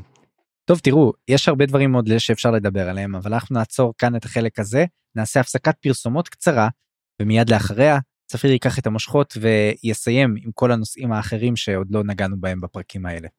יישארו עמנו. אבא, אמא לא מרגישה טוב. מה קרה? זה הזיהום והגופות שבנהר. אי אפשר להמשיך לחיות בלת'רס. זה בלתי אפשרי לחיות ככה. אבל מה נעשה? אנחנו משועבדים, יש לנו חובות עד חמישה דורות קדימה. האם תמיד חלמתם על בית פרטי? על צאן ומרעה משלכם? היום זה אפשרי, אפילו אם אתם משועבדים. הזדמנויות חדשות מחכות לכם באזורים החדשים של האימפריה. כל מה שצריך לעשות הוא לפנות לנציג האימפריה המקומי ולבקש מעבר לדרין. דרין, ארץ החלומות החדשה. אדמה פוריה, צאן ובקר ככל שתרצו, ושטח נקי ובריא.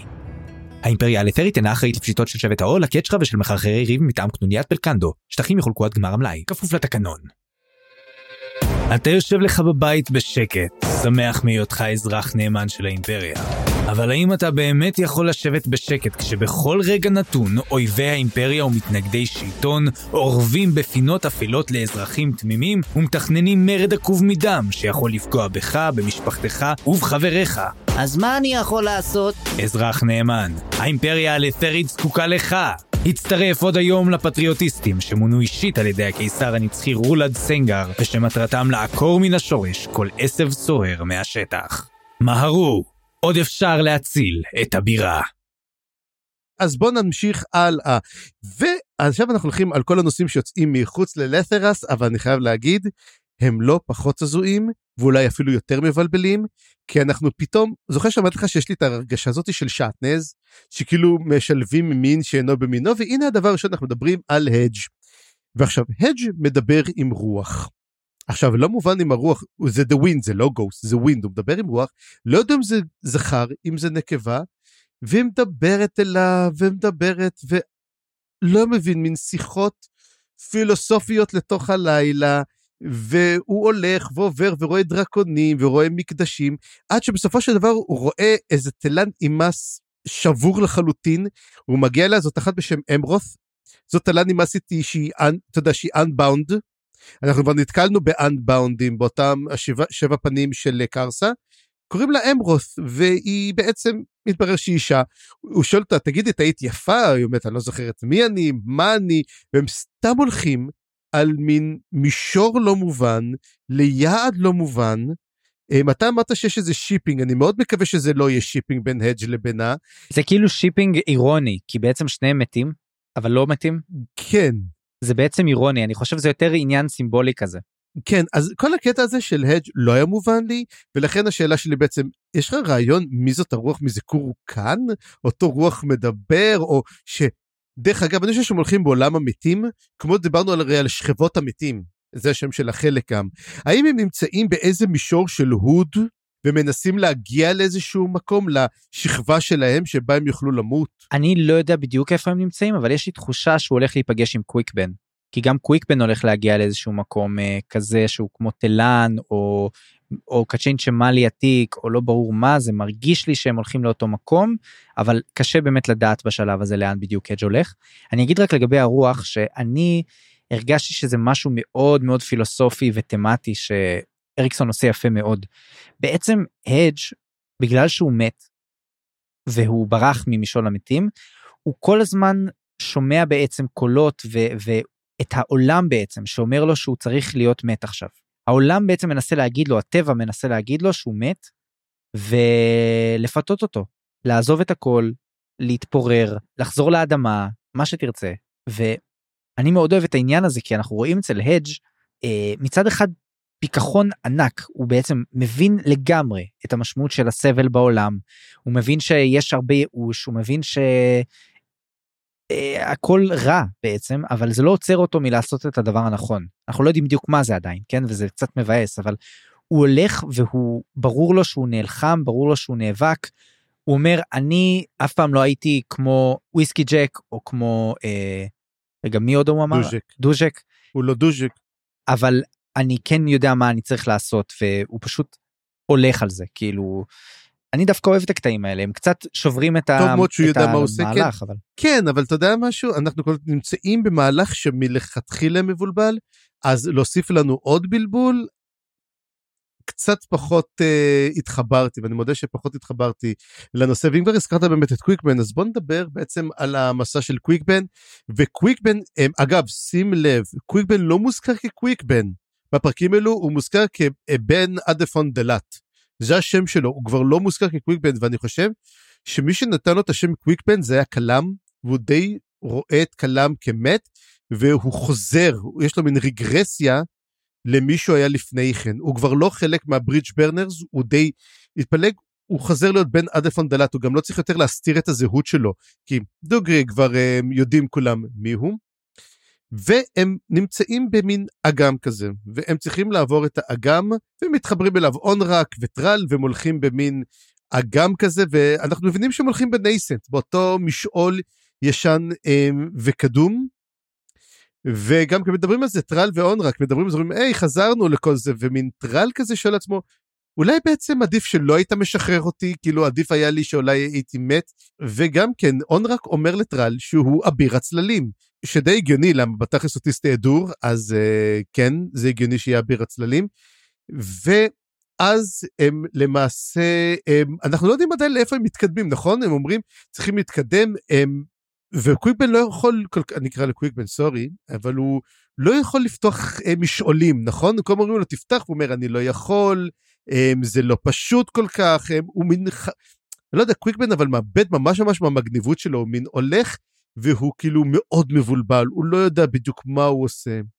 כן, תראה, על, על המשעולים דיברנו מקודם, שהוא לא יכול לפתוח משעולים סתם ככה, כי זה, כי אין לו איך לצאת, כאילו, הוא לא יודע איפה הוא הולך לצאת, כנראה מהמם. בתוך ים, בתוך אוקיינוס.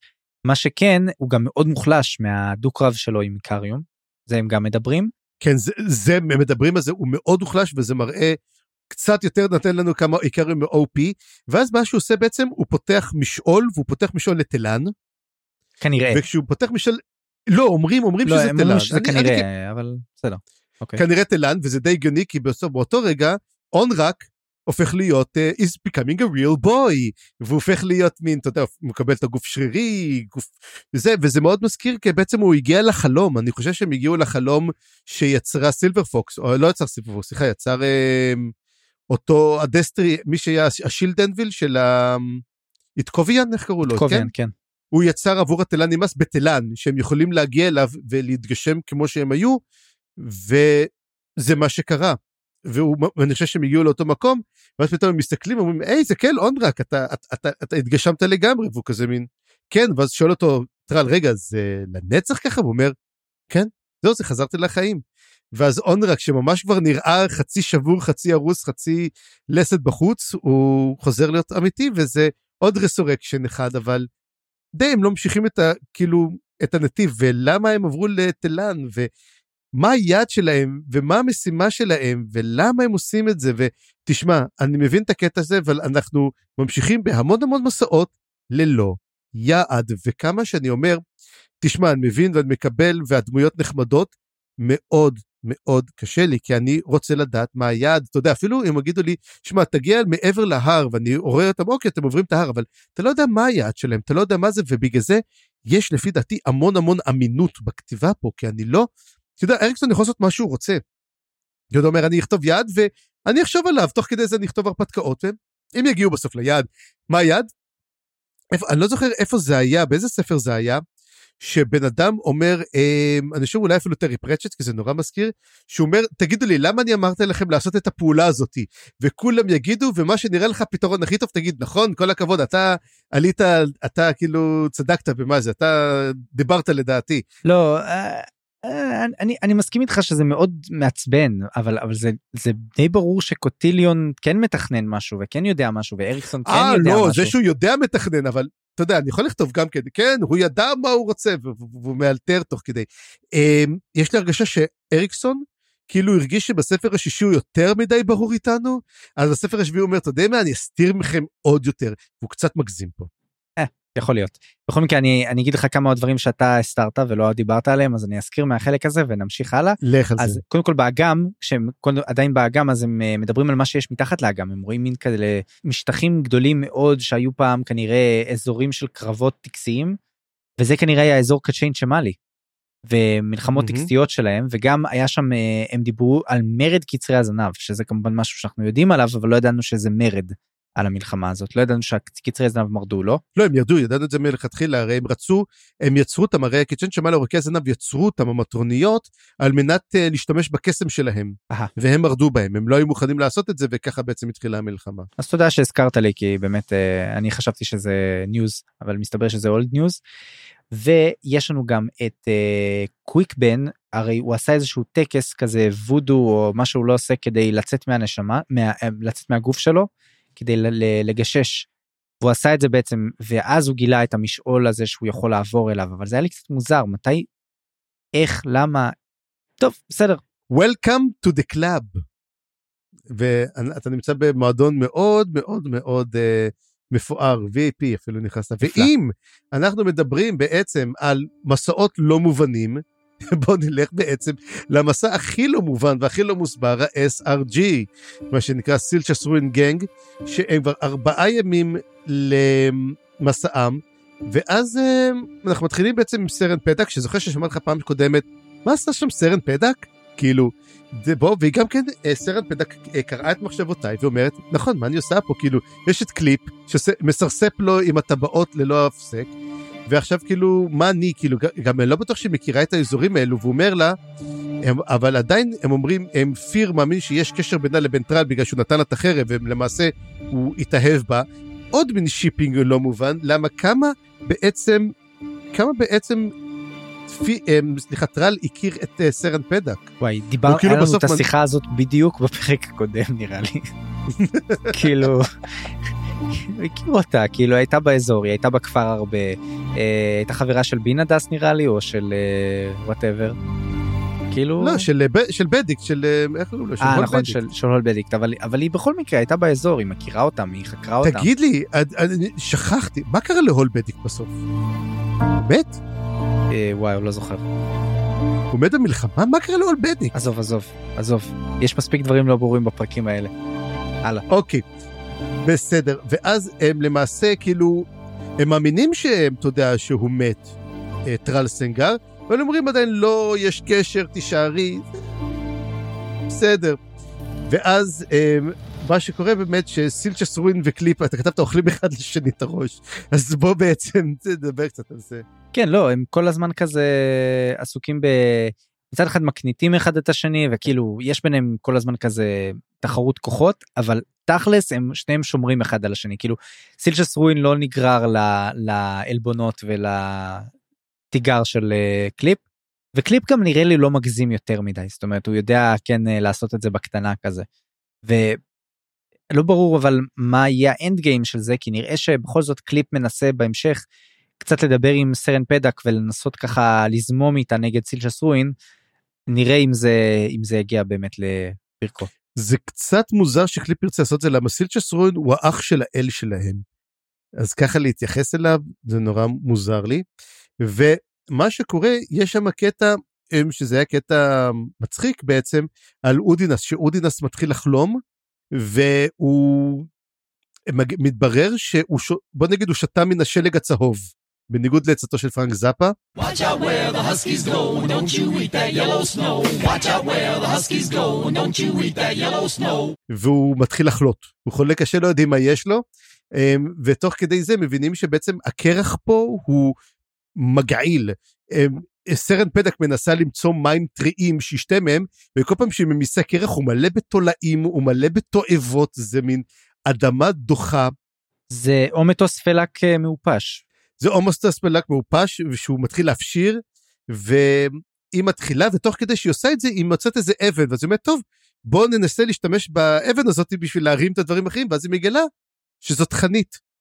והחנית הזאת זה חנית של טלה נמאס, חנית אה, מה שמעניין כי מי משתמש בדרך כלל בחניתות זה טרל סנגר הוא הרי איש החנית ואז פתאום סילצ'ס רוין רואה את הדבר הזה ואומר רגע רגע מה זה הדבר הזה. ומתברר שלמעשה הקרבות הגדולים שהיו האויבים הגדולים הם הטלנימאס ואנחנו עוד נראה את זה בהמשך שהטלנימאס הייתה להם נוכחות מאוד מאוד מאוד מאוד גדולה במקום הזה. אגב הנה עכשיו הנה אתן לך עוד תיאוריה החנית הזאת הייתה שייכת פעם לאמרוס. כיף? כיף. אני חשבתי על זה, כן, חשבתי על זה. ואז למעשה עכשיו אנחנו אה, מתחילים לראות את החלומות של אודינס ואודינס אה, חולם על המון המון דברים הוא חולם הוא רואה את כל הדברים מה שהם כאילו מדברים עליהם הוא רואה את זה בחלומות למרות שבהתחלה לא מבינים שזה חלום אחר כך מבינים ואז הוא רואה בעצם על אה, הוא רואה כל מיני דברים שהם עושים שם אני לא כל כך הבנתי את זה ואז בסופו של דבר אחרי שהוא רואה את זה מגיעה קטל. ואז קטל אומרת לו דרך אגב אתה אתה עדיין חולם כאילו אתה חושב שאתה ער אתה עדיין חולם וקטל כאילו היא לא נראית כי יש לה המון המון ידע ואז היא אומרת לו כאילו שהוא צריך לשמור על עצמו. והיא אומרת לו עכשיו אתה יכול דרך אגב להתעורר דרך אגב הנה עכשיו ואז הוא מתעורר אחרי כל הקדחת שהייתה לו. ובאמת גם קליפ מדבר הוא מספר שהוא בעצם נולד באפלה ואם האפלה לא הפנתה אליו את הגב ולכן הוא מסוגל ללכת באפלה הוא מסוגל לפתוח למעשה את קורלד גליין. וזה מתברר שקורלד גליין זה לא יכולת שיש לכולם זה רק למי שבעצם ראה את היכולת. אתה יודע, כאילו האם לא דוחה אותו הוא מסוגל ללכת בזה. וראינו שקליפ בגלל זה דרך אגב אני חושב שקליפ הוא גם ה mortal sword אתה יודע כי הוא יכול עוד ללכת בקור... הוא, הוא החרב הראשונה בעצם לא mortal sword סליחה הוא החרב הראשונה כי הוא מסוגל לפתוח את, קור... את קורלד גליין. השאלה למה זה? למה בעצם אמה אפלה לא הפנתה אליו את הגב. אה, הוא לא מסביר.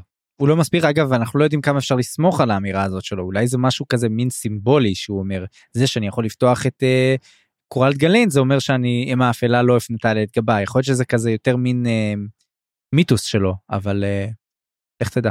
כן אגב אנחנו לא ראינו את סילצ'ס רואין פותח את אה, קורלד גליין האם האם האפלה הפנתה את הגב אליו? זה מה שהוא מדבר. האם יש סיבה לכך שהוא לבקן לנושא הזה? לכאורה קליפ בדרך הזאת הוא בעצם מקניט גם את סילצ'ס רואין. לא בגלל שזה אלא בגלל שהוא אומר כל הטיסט אנדי חוץ ממני הם האם האפלה הפנתה את גבה כלפם אז בעצם הוא אומר אני יותר שווה ממך. אני יותר שווה מאפילו מכולכם. יותר שווה מאנומנדר אפילו. אנומנדר האם לא עושה אנחנו יודעים את האנומנדר משתמש בקורלד גליין. אמ, הוא יכול להיות שהוא קצת לועג. אגב יכול להיות שיש להם את הכעס הזה אנומנדר זנח אותם. צריך לזכור שאנומנדר יש לו את הקטע שלו לשים אנשים במקום כלשהו לתת להם משימה ולשכוח מהם למאות אלפי שנים. הוא עשה את זה בנצר הירח אמנם הוא נשאר שם אבל ראינו שגם בדריפט אוולי הוא עשה את זה. והוא זרק שם את, אה, את, את אה, אנדריסט. כן. אז בכלל. ואז הוא גם אומר דרך אגב אומר ככה לסרן פדק קליפ אומר לה תשמעי אני היחידי שבעצם יכול לשמור עלייך ועל אודינס למעשה כאילו שתפי איתי פעולה ועל וגם כן הוא ראה את החנית הוא אומר אל תזרקי את החנית הזאת, תתני אותה. והיא נותנת אותה לאודינס, כאילו שתהיה מקל הליכה, היא אומרת לה, תראה, מצאת לך מקל הליכה, כאילו, לא אומרים שהם באמת יודעים שזה חנית של טלן אימאס. וסילצ'ס רואין רואה את זה, הוא לא אוהב את זה לגמרי, אבל uh, מעניין, אגב, מה שקצת מזכיר לי, שיש פה סיכוי כנראה, um, אנחנו גם נדבר על זה בחלק הבא, על ה... מה, מה התפקיד של הטלנימאס היה פה. וגם כן זוכר שאנחנו ראינו את המלחמה ביניהם, את המאבק נגד הקצ'ן צ'מאלה, אבל um, יש קשר לטלה נמאס גם כן? כן, לא ברור כל כך לי מה הקשר פה עדיין. Um, וכן, מה שאני רואה זה שהיה פה קטע שכן פספסנו. זה בעצם זה שאודינס בז... מההזיות שלו הוא בעצם מקבל את, ה... את ארנט את הארנט ומכשפת נוצה שבעצם רבים עליו וזה היה קטע מאוד מאוד מגניב.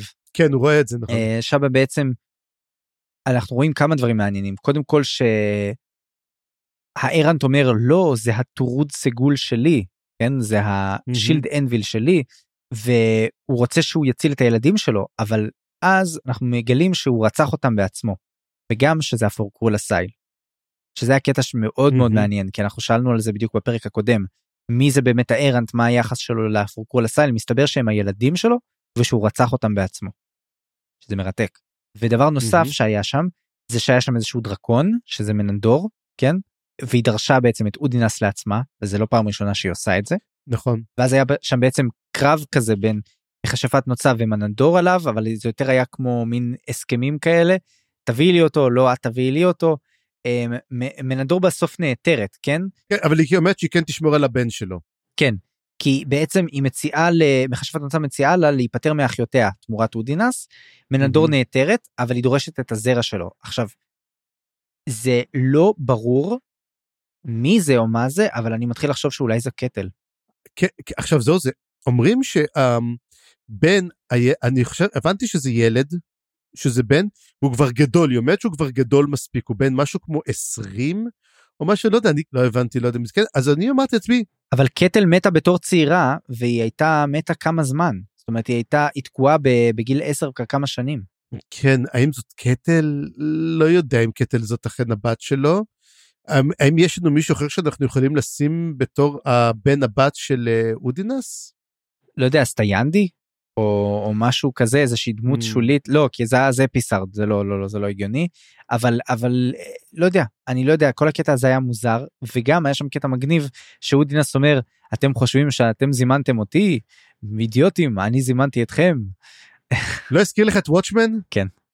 כן לגמרי, you're locked in here with me כן. זה תמיד אה, bad ass boast כזה. לא אבל אודינס תשמע אודינס מתחיל אה, יותר ויותר לתפוס כזה מק- מקום אצלי בראש אבל כן זה היה חלק שחלק חשוב אני חושב בכל העניין הזה של אה, ה-SRG אתה רואה שה-SRG מתחילים להיות מעניינים בחלומות ולא במסע, זה אומר דרשני. ואנחנו נעבור על שני בעצם הנושאים האחרונים שיש לנו. Um, הראשון מביניהם כמובן זה הדמות שאני אוהב, שזה רד מאסק. ורד מאסק, תשמע, זה בעצם כל, כמעט כל הפרק 12, וזה פרק שמאוד אהבתי אותו, כי אני מת על כל המלחמה הזאתי של רד מאסק נגד דרן, וכל המלחמה שקורית שם, זה חלק הכי מעניין מבחינתי. וסוף סוף, אתה יודע, הרי מדברים על מלאזן כעל um, פנטזיה מלחמתית, ושם זה היה, אתה יודע מה זה נקרא? פרופר. תיאורי קרבות, תיאורי כוחות, לאיפה הוא הולך, מה הוא עושה, המהלכים. ולפני זה נתחיל טיפה במה שהיה לפני זה, וקודם כל זה על. אתה קראת לזה טוק והאלדר המשונה. אז uh, יש בעצם אלדר שהוא מין, לא יודע מאיזה שבט הוא, אני חושב שהוא מהש- מהשבט של. הגן... מהרנפייר? כן כן מהשבט הקודם שלו והוא אומר שהוא אני מכיר אותך, אני יודע מה עשית, והוא כאילו רומז לו בעצם שאם הוא יעשה משהו הוא יחשוף את הסוד שלו. ולמעשה אמ, רדמאסק נעתר לו, שזה מעניין, הוא לא מקבל את זה. אתה שמת לב לזה שהוא ממש כן. מדבר עם, ה, עם האלדר הזה, ואז הוא מדבר לו, כן, יודע עם אחותך וזה, ופה אני חושב בעצם הסוד, ניתן את התיאוריה שלי עוד פעם, זה שבעצם הוא, הוא שכב עם אחותו, שבעצם אחותו הייתה אהובתו, ובעצם, ש, ושהרי נמכרה לאיזה מישהו אחר שהוא רצה להפוך אותה ל, לשפחה שלו, היא התאבדה כי היא רצתה להיות עם רד מאסק.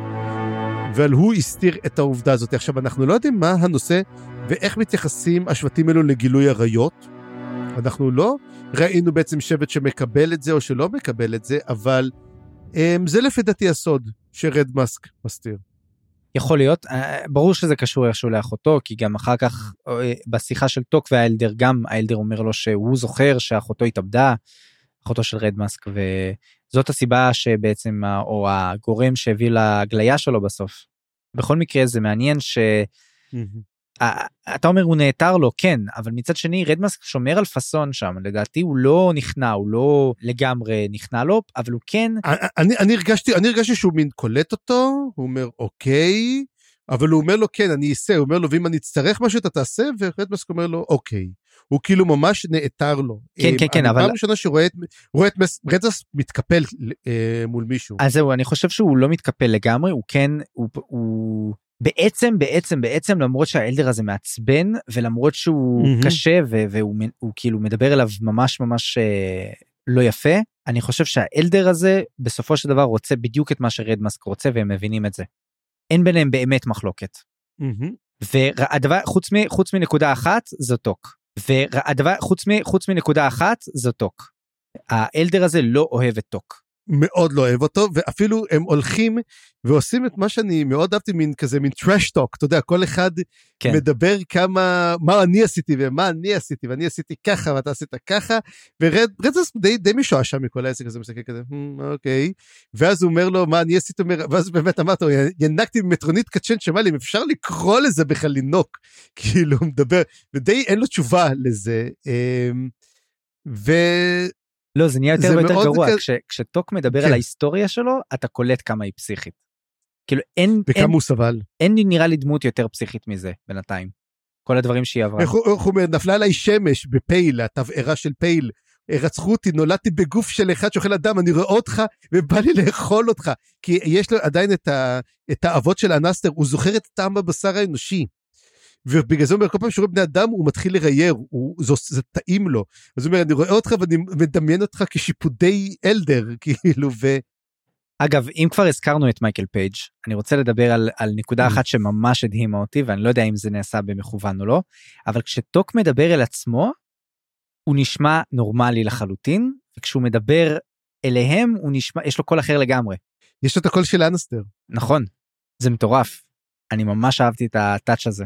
כאילו, זה, זה בדיוק הדברים שאני הכי אוהב במעבר ל audiobooks, שאפשר להכניס את האלמנט הזה, כי זה לא מוזכר בספרים. אבל כן, וואלה, כשטוק מדבר אל עצמו, במחשבות של עצמו, הוא נשמע כמו טוק, וכשהוא מדבר אליהם הוא נשמע כמו אנסטר, היא כזה צרוד ו- וחלוש וצמא לבשר, אני יודע. כן. ובעצם אנחנו גם מגלים שלצבא האולי יש להם 14 אלף איש. ואז אה, למעשה רד מאסק מתחיל לספר להם סיפור. לוקח אותם בלילה ואומר להם איפה הולך להיות הקרב. אנחנו מדברים על זה שאנחנו רואים את הנקודה מביבת ו... אה, איך הוא לא הנדר? לא, לא הנדר. ברול הנדר, או הנדר. ברול הנדר, אוקיי. והוא מתחיל לדבר איתם, אומר להם מה קורה, ואתה מתחיל לראות את, איך קוראים לה, את uh, ביבת מתחילה לקבל את ה... קיבלה את, ה, את הסטופד בול, אתה יודע, את עכשיו טיפשה? והיא אומרת, לא, אנחנו נכסח אותם, הם כמו תמיד, ואומר לה נדר, את בטוחה בזה? כי אני לא נראה לי טוב, משהו לא בסדר פה. הם, למה הם בוחרים ללכת בעצם לאותו מקום, לפרן אה, בולר, לעמק הזה. באמת לא, יש להם משמעות טקסית מאוד מאוד גדולה שם, הם תמיד נלחמים שם, הם רוצים להילחם שם, והוא אומר, משהו לא נראה לי. ואז אנחנו רואים את זה מגיע מנקודת המבט של רדמאסק, ורדמאסק בא ומספר להם סיפור. וזה היה קטע מגניב, כי רדמאסק, איך אומרים, לשמוע מישהו כמו רדמאסק שבקושי אומר מילה, מתחיל לדבר, והוא מספר את הסיפור, וכל השבט פשוט שומע את הסיפור שלו. הוא מספר מה קרה, והוא מספר על האויבים הישנים שנלחמו בהם, שזה היו הטלנימאס, שהם היו האויבים העתיקים שלהם, וגם שהייתה שם מלחמה מאוד מאוד קשה, ולכן קוראים למקום, והם אומר שהם היו קוראים לקרב, הם היו טופחים על תופים מאורות, הם היו נותנים על אורות של אדם את המכות, ובגלל זה השם של העמק זה בעצם עמק התוף. ומה שמיוחד בעמק הזה שקסם לא עובד שם, זה הפך להיות מין dead zone של קסם.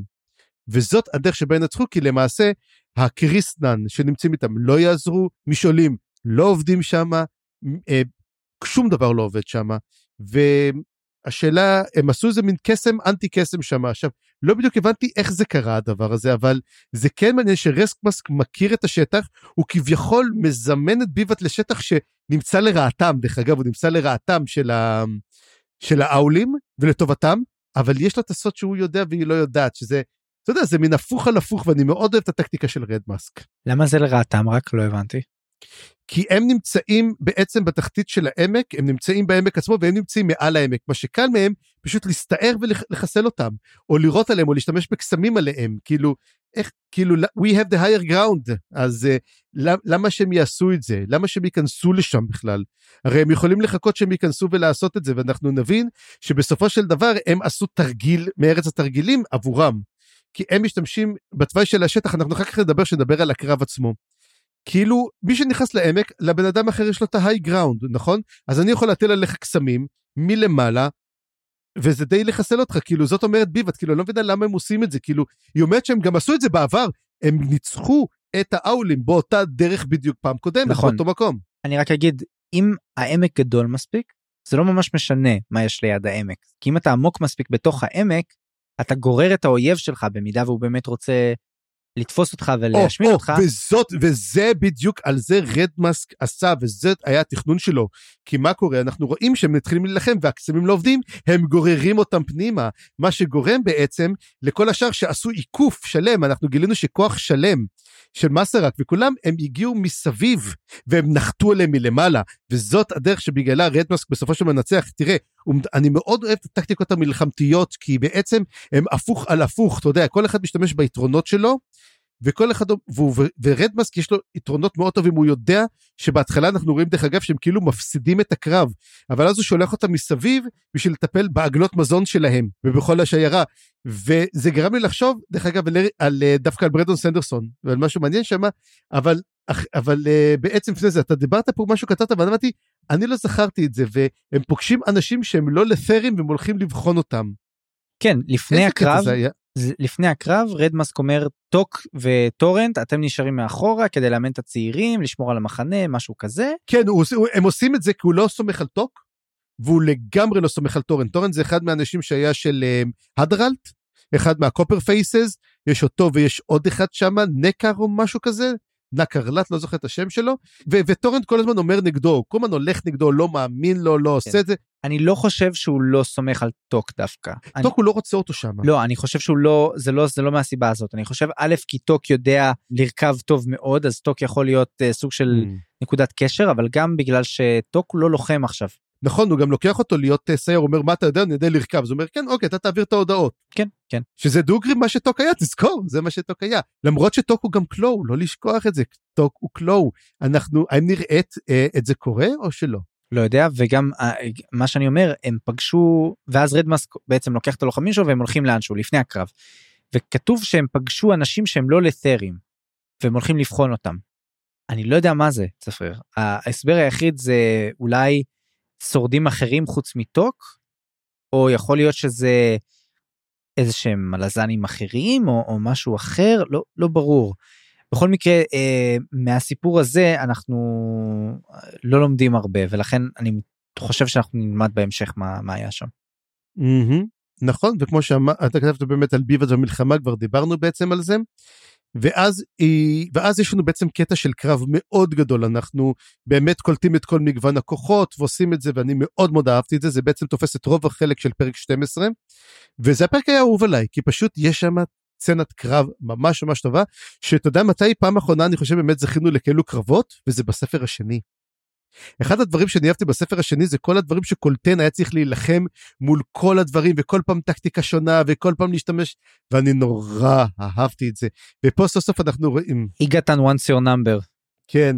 ומאלה סיטי once your number. לא עם כל הכבוד זה לא היה סצנה כל כך של קרבית זה היו קרבות כן קטנים אבל כטקטיקה? כקרבות של צבא מול צבא? קשה לי להגיד את זה. כן בשדה פתוח לא היה לנו משהו. אולי הכי קרוב זה איגתן באמת.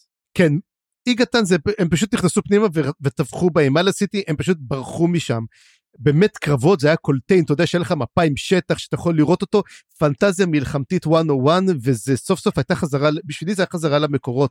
ואני מאוד אוהב אני חושב דרך אגב שאריקסון חזק כל כך בכתיבת קרבות שזה ממש הפורטה שלו. באמת הייתי רוצה לקרוא אתה יודע אותו כותב ספר אה, אפילו non-fiction על קרבות קצת מתאר את הטקטיקה שלהם איך הם הלכו מה זה הביא ואני חושב שזה יכול להיות פשוט פגז יש לו יכולת נהדרת.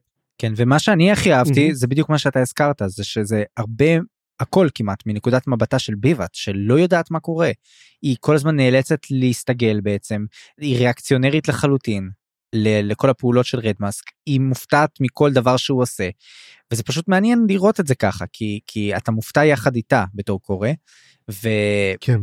ומצד שני כאילו אתה יודע מה היא, היא לדעתי התנהלה חוץ מהטעות הכי גדולה שהיא בעצם נגררה לקרב הזה מלכתחילה לדעתי היא. התנהלה בו די טוב זאת אומרת היא כן אה, היא לא איבדה היא עשתה היא עשתה כל מה שאפשר לעשות רדמאסק טקטיקן יותר טוב ממנה נקודה. היא גם כן זלזלה עם כל הכבוד היא זלזלה בהם ואומרת נו כבר עשינו את זה. כן זאת הייתה הטעות הכי גדולה שלה נכון כן, ומה שקורה גם כן, הם מגלים באמת בבוקר של הקרב שכל, uh, כל, יחיד, יש להם כלבים, יחידת כלבי קרב כאלו, שכולם הורעלו, נתנו להם אוכל מורעל. ובבוקר שמגיעים כולם הורעלו, ודרך אגב, הכלבים של הרדמאסק שמשתמש בכלבים אחרים, הם אלו גם כן שעושים את המפנה של המלחמה, מה שמראה כמה הכוח הזה פשוט נהדר. ומה שהיא עושה בעצם, היא נגררת פנימה למלחמה, וכל פעם היא מבינה שזה נגמר, היא מבינה שגם כן אם אין להם ציוד, הקרב הזה יסתיים. אין להם יכולת להגיב, אין להם יכולת לעשות כלום, ובסופו של דבר היא מבינה שהיא הפסידה בקרב הזה, נרצחים לה המונים. אני חושב שהיא גם מאבד, היא מאבדת גם כן את העגלות שלה, מאבדת את כל הציוד שלה, מה שאומר שהם חייבים לסגת בחזרה לדרין, ויש סיכוי שהרדמאסק ירדוף אחריהם ויחסל את הצבא. למעשה, כרגע אין, הצבא, הצבא הלת'רי בכל המערכה הזאת די נגמר, מה שדי מכין את הרדמאסק לכיבוש דרין. פה אתה כתבת פה משהו מעניין, ברול הנדר הורג את עצמו? אני לא זכרתי את זה. כן, לא קלט את הקטע הזה? לא. הקצ'ין שמאלים תוקפים את, ה, את, ה, את השרשרת. אה, כן, שהוא פתאום רואה את זה שהם באים, והם הם תוקפים את השרשרת, ופתאום הוא רואה את הדינוזאורים עם החרבות בידיים. נכון, ואז הוא הולך להילחם בקצ'ין שמאל, ואז הוא, הסוס שלו נופל או משהו כזה, הוא עף קדימה, והוא פשוט אה, חותך את עצמו עם החרב שלו, ואז הוא קולט שהוא הרג את עצמו, כאילו, כי... אה, שמע, זה אחד, אחת הנקודות הכי הזויות בפרק הזה. ומצד שני כאילו וואלה ביבת השיגה את מה שהיא רצתה שזה להיפטר מברול הנדר כן. ואף אחד לא יכול לחשוד בה כי הוא הרג את עצמו. כן תשמע זה לטור הניק רצה את זה זה לא שהיא ש... כל כך רצתה את זה. למרות ששים לב שים לב היא שלחה אותו יחסית למקום בטוח כי היא לא סמכה עליו גם. היא שלחה. אותו רחוק יחסית. לא, היא, לא, לא, לא שהיא שלחה אותו גם רחוק, היא רצתה שזה ניצחון יהיה לת'רי, שלא יגידו, נכון. ההדורים עזרו לנו וזאת הסיבה, אז היא אמרה, אוקיי, ולכן היא אמרה לו, טוב, תשמור על כולם ותהיה עם הקריסנן שלך מאחורה. וכשהיא הבינה שבעצם הקריסנן לא, זה באמת טוב, תגן על הקריסנן, שלא יעשו להם כלום, ואז הקיצון שבאנו באו לחסל את כל הקריסנן, כי זה דבר ראשון שהם עושים. כן, לא רק זה, הם גם אחרי זה הלכו להרוג את כל הקוסמים שהיא השאירה מאחורה, כי זאת הייתה התוכנית שלה. נכון, בדיוק, כן. היא תשאיר את הקוסמים שלה מאחורה עם הגנה, ואז במקרה שהיא תצטרך לעשות נסיגה, הם יחפו עליה. בדיוק כי, כי הם יתרחקו מהאזור של הקסם המת, ומתברר שזה לא עבד כי הם עשו את זה. וזהו זה בעצם זה היה הסוף שבעצם של ביבת אני לא זכרתי שקרה לברולן הדר אבל אתה יודע מה אני צריך עכשיו לשבת לקרוא את הקטע הזה שוב ואני אעשה את זה. ו... היה לנו איזה קטע נכון שמישהו נחתך מחרב של עצמו שאמרו תיזהר כי אתה תיחתך אתה, אתה, תהרג וחוץ מזה איך אתה יכול להרג מחרב של עצמך אם היא בתוך נדן או שהוא שלף לא, לא, אותה. ברור שהוא שלף אותה הוא היה באמצע קרב הוא, כן. הוא עשה היה באמצע לצ'ארג' אני חושב או משהו כזה ואז הסוס שלו נהרג ואז הוא נפל ולא ברור לא ברור. בכל מקרה מסכן האמת תחשוב על זה שיכול להיות שזה כל זה קרה לו כי העוקפים שלו לא היו נכונים הם היו לפי בלו רוז שהם נתנו להם את העוקפים הלא נכונים בגלל זה הוא גם עף וזה קרה לו. תשמע. אז הנה אירוניה על גבי אירוניה. תשמע הגיוני מאוד. ונלך לנושא האחרון שאתה קראת לזה שייקים בשעת דמדומים. אה, איזה שם טוב.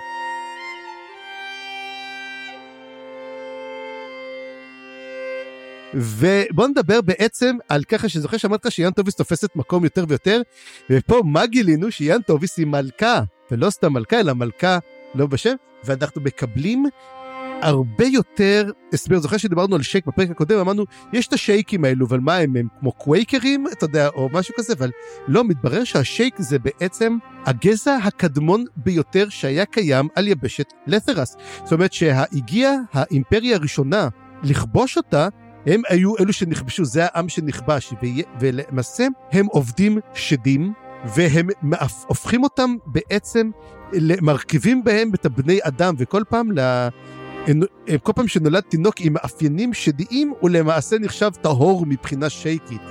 אמ, לא, לא, את הטהורים הם הורגים, כי הם יותר מדי שדים. צריך להיות להם סימן קטן. אג, אגב, השדים האלה הם מסתבר עם קצ'יין שמל. בטוח? כן. הם קצ'יין שמל, הם נולדים עם דם קצ'יין שמלי. אה. ואז האלה שיש להם קצת הופכים להיות חשובים, אה, אה, מנהיגים, קוסמים, מכשפות, מכשפות. בולריק למשל, כן. כן, אבל אבל אה, אלה שעם דם טהור הם, הם פשוט קצ'יין שמלים קטנים, אז הורגים אותם. ככה אני הבנתי. אוקיי, לא, לא, לא קלטתי את זה, ואתה יודע משהו? זה יותר מגניב שהם עושים בעצם מין כמו איזה ניסויים, וזה מראה שאפשר לשלב ביניהם. מעניין מאוד, לא חשבתי על זה. ובעצם בוא נדבר קצת על המס... אז קודם כל מדבר כמובן עליהם. עדיין לא ראינו דרך אגב מאפיינים של אה, של קצ'ן שמל אצל יאן טוביס, לא ראינו אותם עדיין. לא, יכול להיות שזה בא פשוט בעיניים או ב... נראה לי היה להם משהו בעיניים ש... שזה עיניים יותר אה, אה, ירוקות או משהו, אני לא סגור על זה. לא סגור על זה. טוב, אנחנו באמת קצת נדבר, בוא נדבר קצת על המסע של יאן טוביס וכל המסעות, כי אנחנו כל פעם קולטים אותה לאט לאט לאט, כל פרק יש חלקים אליה, עד שאנחנו באמת, באמת באים לסוף של הפרק שבו ה cliffhanger הגדול. ובעצם יאן טוביס אה, נוסעת יחד עם הוורד תורן נזיר הזה. ואותו נזיר קבלי שהוא יודע, ואז תוך כדי שהם נוסעים, אומר ורד תורן, אתה יודעים מה? נמאס לי, אני חוזר, ואומרים, אוקיי, טוב, אנחנו חוזרים ביי, והם נפרדים ממנה לשלום. זה הקטע, אתה יודע, כמו שדיברנו על הקטע למה הצטרפת אליו תהול, וזה מין קטעים כאילו של קורה משהו, ואז המציאות מגיעה, ובאמת, אתה יודע, כותב, אתה יודע, אוקיי, ברחו איתה וזה, ואז פתאום הם, הוא חושב, אריסון אומר, רגע, אולי הם באמת לא צריכים לברוח, אולי זה לא מתאים לדמות, אז הם חוזרים, וזה קטע שמאוד מוזר, כי הוא נראה כזה מיותר, אבל אתה יודע, אנחנו רק עדיין באמצע ספר, אז יכול להיות באמת דברים אחרים. ואז אה, מה שאנחנו אומרים, יאנטובס מגיעה ויש שם שתי משרתות שהן מכשפות. אה, שווינג, ו... שווינג אחת קוראים לה לא, שווינג ופולי, אחת פולי ואחת שווינג, משהו כזה, שהן מכשפות שהן בעצם, יש איזשהו אדון שהרג את אשתו ואז בעצם הן הולכות להרוג אותו, יש שם איזה סיפור, מתברר שיש להן ציפורניים של, אה, אתה יודע, של קצ'ה, לא יודע, של, כמו של לטאות. כן. אז, אז השאלה בעצם עצמם, אייקצ'ן שמע לא, לא, לא נולדים החרבות האלו, נכון? הם שמים אותם בשלב יותר מאוחר. לא, החרבות זה בידיים, אבל ברגליים אין להם, אין להם חרבות. ברגליים יש להם... אה... נכון, יש להם תפרים כאלו, כן. אז בעצם מתברר שהן בעצם אה, נמצאות הם שמה והן שומרות ומזהות מי היא ומשתחוות, ומתברר שהיא בעצם נסיכה של השייק, אימא שלה אבל מתה, היא לא ידעה אפילו שאימא שלה מתה, היא דיברה איתה לפני עשר שנים פעם אחרונה, ועכשיו מכיוון שאימא שלה מתה, אז היא למעשה המלכה. ויש לה עוד אח למחצה שקוראים לו אה, יידן. יידן קוראים לו אה, The Shore, הוא ה, אה, החוף, והיא השם שלה הוא Twilight, בגלל זה אנחנו מבינים למה קוראים לה Twilight, זה השם השייקי שלה. אגב, יש לי תיאוריה לגבי אימא שלה. לדעתי, נאמר שאימא שלה נהרגה על ידי שד ימי. לדעתי אימא כן. שלה זאת הקוסמת ההיא בספר החמישי ש, שצוללת לתוך השד. יכול להיות כן אני חשבתי על זה כן יש סיכוי טוב מאוד שזה קרה. כי זה קורה דרך אגב גם באותו אזור של ה-Second Maiden Force שזה האזור איפה שהשייקים נמצאים ואז אה, למעשה אנחנו מבינים שהלתרים באמת ניסו להכחיד את כל עולת הלתרים והיא אומרת לה תשמעי את צריכה לדבר עם האח שלך יידן עכשיו יידן עצמו הוא גם אה לא יידן קוראים לו The Watch הוא לא The Shore The Shore זה בולריגס טעות שלי הוא The Watch והוא גם כן אה, קצין בצבא הלפרי, זאת אומרת, שניהם הלכו לקריירה, והוא חצ... ולמעשה היא הולכת לרכב למצודות, לאותן מצודות שמגיעות למיידן פורף, ואז אנחנו מבינים שהיא מגיעה לשם, והיא נפגשת עם ידן. ואז הם מתחילים לדבר, הם נפגשים אני חושב לראשונה, הוא אח, הוא אח בכור דרך אגב יותר, הוא אח בכור כן, יותר. כן, ואגב גם הקטע של המיידן פורט זה שמתגלה ש... ברוליג הזה הוא בעצם המיועד לה. זאת אומרת, היא צריכה, היא מאורסת לו. כן, הוא, הוא השידוך שלה. ועכשיו, ברוליג, הכינוי שלו הוא דשור, החוף, כי האל שלהם, אלו שהם מאמינים לו, הוא דסי, הוא הים. ואז למעשה היא בעצם הדמדומים. למה הדמדומים? כי היא כאילו לקראת משהו, היא הנסיכה. אז יכול להיות שהיא תקבל שינוי לשם שלה, דרך אגב, והוא The Watch, הוא אמור בעצם להשגיח, הוא בעצם השומר של השייק. לכל אחד יש לו בעצם את השם משלו. עכשיו יש את כל הקטע עם הדרש כאילו מדברים יש את הדרש פה את הדרש שם מה מה זה בדיוק הסיפור הזה עם הדרש בוא תסביר לי. אה, תשמע אני לא הבנתי הרבה דברים זה אחד מהם אבל אני חושב שדרש בוארה זה אותו אחד שהיה המפקד של המקום לפני שהם הגיעו. שנעלם. כן ודרש זה גם עם של עם כלשהו שכבשו אותו. האם הדרש הזה הוא קשור אליהם לא קשור לא יודע זה כל כך שמות של עמים לא הבנתי בדיוק מה, מה קרה שם, אבל היא פשוט אומרת לו שהדרש הזה מת, והם די יטפלו בו, שתי האנשים האלו, הם, המכשפות יטפלו באותו דרש, או משהו כזה. ואז אומר לה בעצם המשמר, נפגשים, יש להם איזה קצת מתיחות קלה, אבל נראה שהם די מקבלים אחד את השני בסדר, ואז אומר לו, תשמעו, יש איזשהו משהו בים, והם באים, וזה בעצם הסרט הסופי, והם רואים מאות ספינות בוערות בים, ואז היא אומרת להם, אוי ואבוי, זה דרומונים. אז אני כבר, אתה קולט את זה. ואז היא אומרת, ראינו אותם פעם אחת, נלחמנו בהם, והם באו לנקום בנו, זה המלאזנים פה. אבל עכשיו, רק שעכשיו היא לא מרגישה על זה רע, מהמם. כי יאן טוביס בעצם בחרה פה עכשיו, היא בחרה להיות שייקית. אני חושב שמה שקורה זה שהאימפריה הלת'רית עכשיו מתפרקת, היא לא מתפרקת רק מהבירה, כן? לא רק מה, מהמם. נגיד, מהפלה הכלכלית שתיאול מתכנן. יש פה בעצם אה, אביב העמים גם. העמים השונים מתחילים לקבל שוב את ההתעוררות שלהם, כמו שהרד מאסק אצלו, עכשיו גם יאן טוביס אצלה. וגם הטרסנלים מתחילים עם אה, קרסה אורלונג, אנחנו באמת רואים את הנפילה מבחוץ ומבפנים, יש פה reclaiming בעצם. נכון? והשאלה מה יקרה עם האידורים, האידורים כבר כל כך שלובים, האם גם האידורים יקרה להם משהו? יישאר משהו מהאידור? האם רולאד ישרוד או לא? ופה בעצם, תשמע, זה היה וואחד גדול שהבנו שהמלאזנים הגיעו. עכשיו, הם שרפו את הספינות כי הם לא חוזרים. הם הולכים להישאר שם. אז עכשיו השאלה מה בעצם, וזה די מסביר שאלו שהם ראו שבעצם המלאזנים היו שם הרבה, היה איזה כוח, אה, איך להגיד, זה כוח חלוץ שהגיע לשם, הציל אותם, השתלט על ברוליג, על השור, והם בעצם, יכול להיות שהם מגייסים את השק, האם יאן טוביס הולכת לקבל תפקיד גבוה בצבא המלאזני? אופציה, אופציה. צפריר, תסביר לי משהו אחד. אחד, זה טוב, מה האינטרס לשרוף ספינות? הם, שאתה לא חוזר. אתה בעצם מכריז שאתה לא חוזר. לא, אבל לא בסדר, מתכוונים אז, אז. תשים אותם במחסן. כאילו, תקשור אותם עם שרשראות. מה זה לשרוף? הם לא רצו שאף, הם לא, הם לא רצו שאף אחד יחזיר, י- י- הם, לעשות את זה, או שיש סיכוי שמישהו אחר שרף להם את הספינות. זה מה שאני אומר, יותר הגיוני לי שמישהו אחר שרף אותם, אבל מי? ואנחנו צריכים בשביל זה להבין את הדברים מנקודת המבט המלזנית, מה שאומר שבעצם הספר השביעי מרגע החלק השלישי, אני חושב, הולך להיות לנו כבר שעטנז, ואני הולך להגיד לך משהו, כל השני חלקים הראשונים היו למעשה רק הקדמה.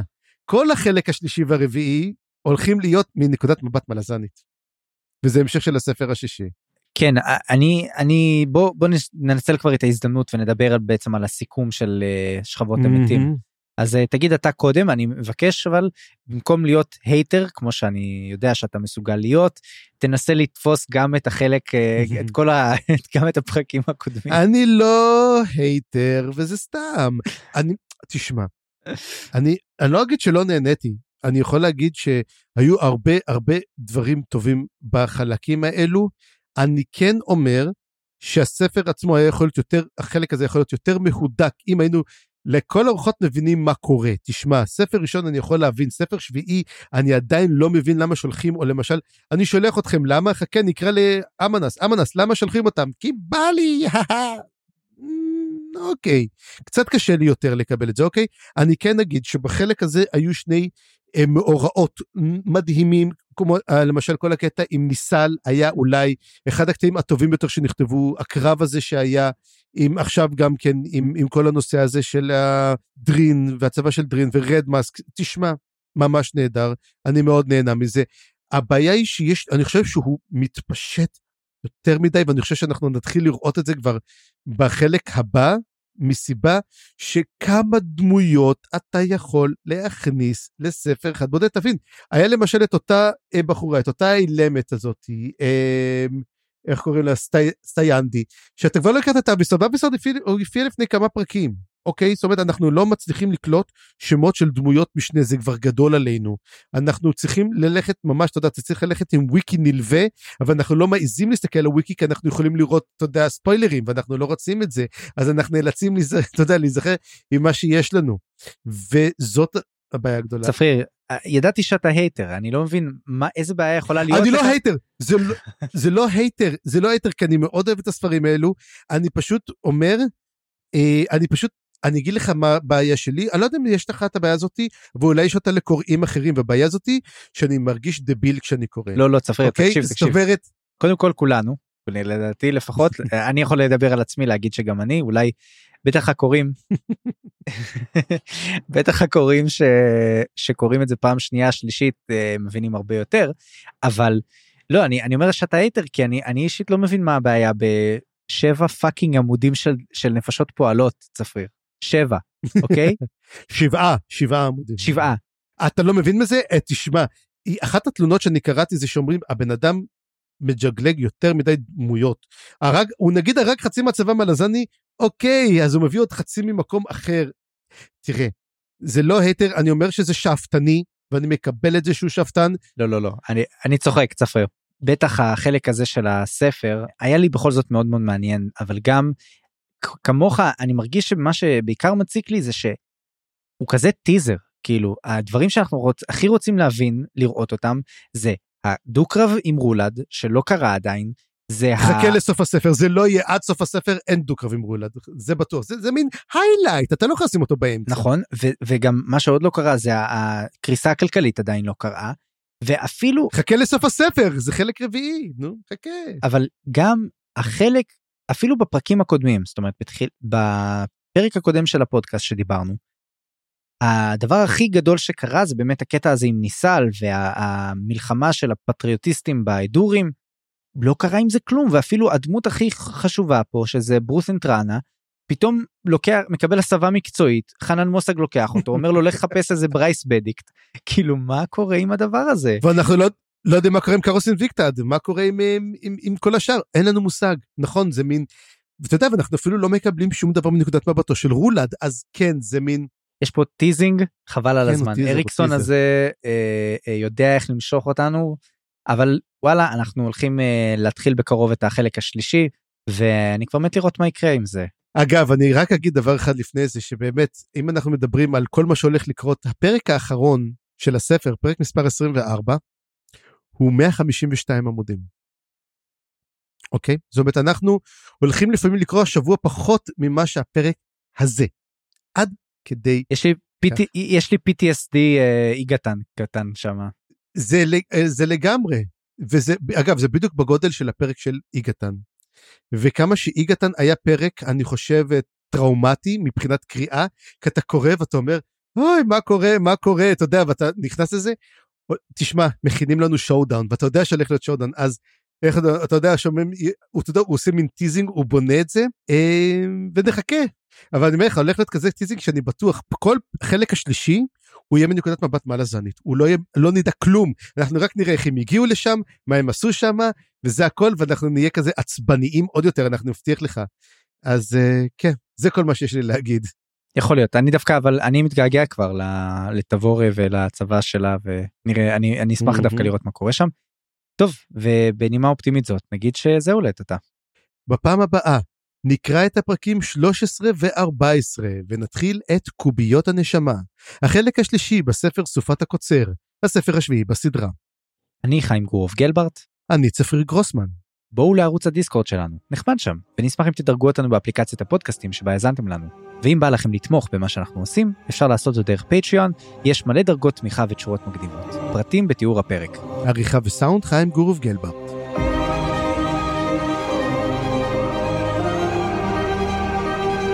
הצטרפו אלינו לדיונים בקבוצת הפייסבוק, מה לזן קבוצת קריאה. תודה שהאזנתם, וניפגש בפרק הבא.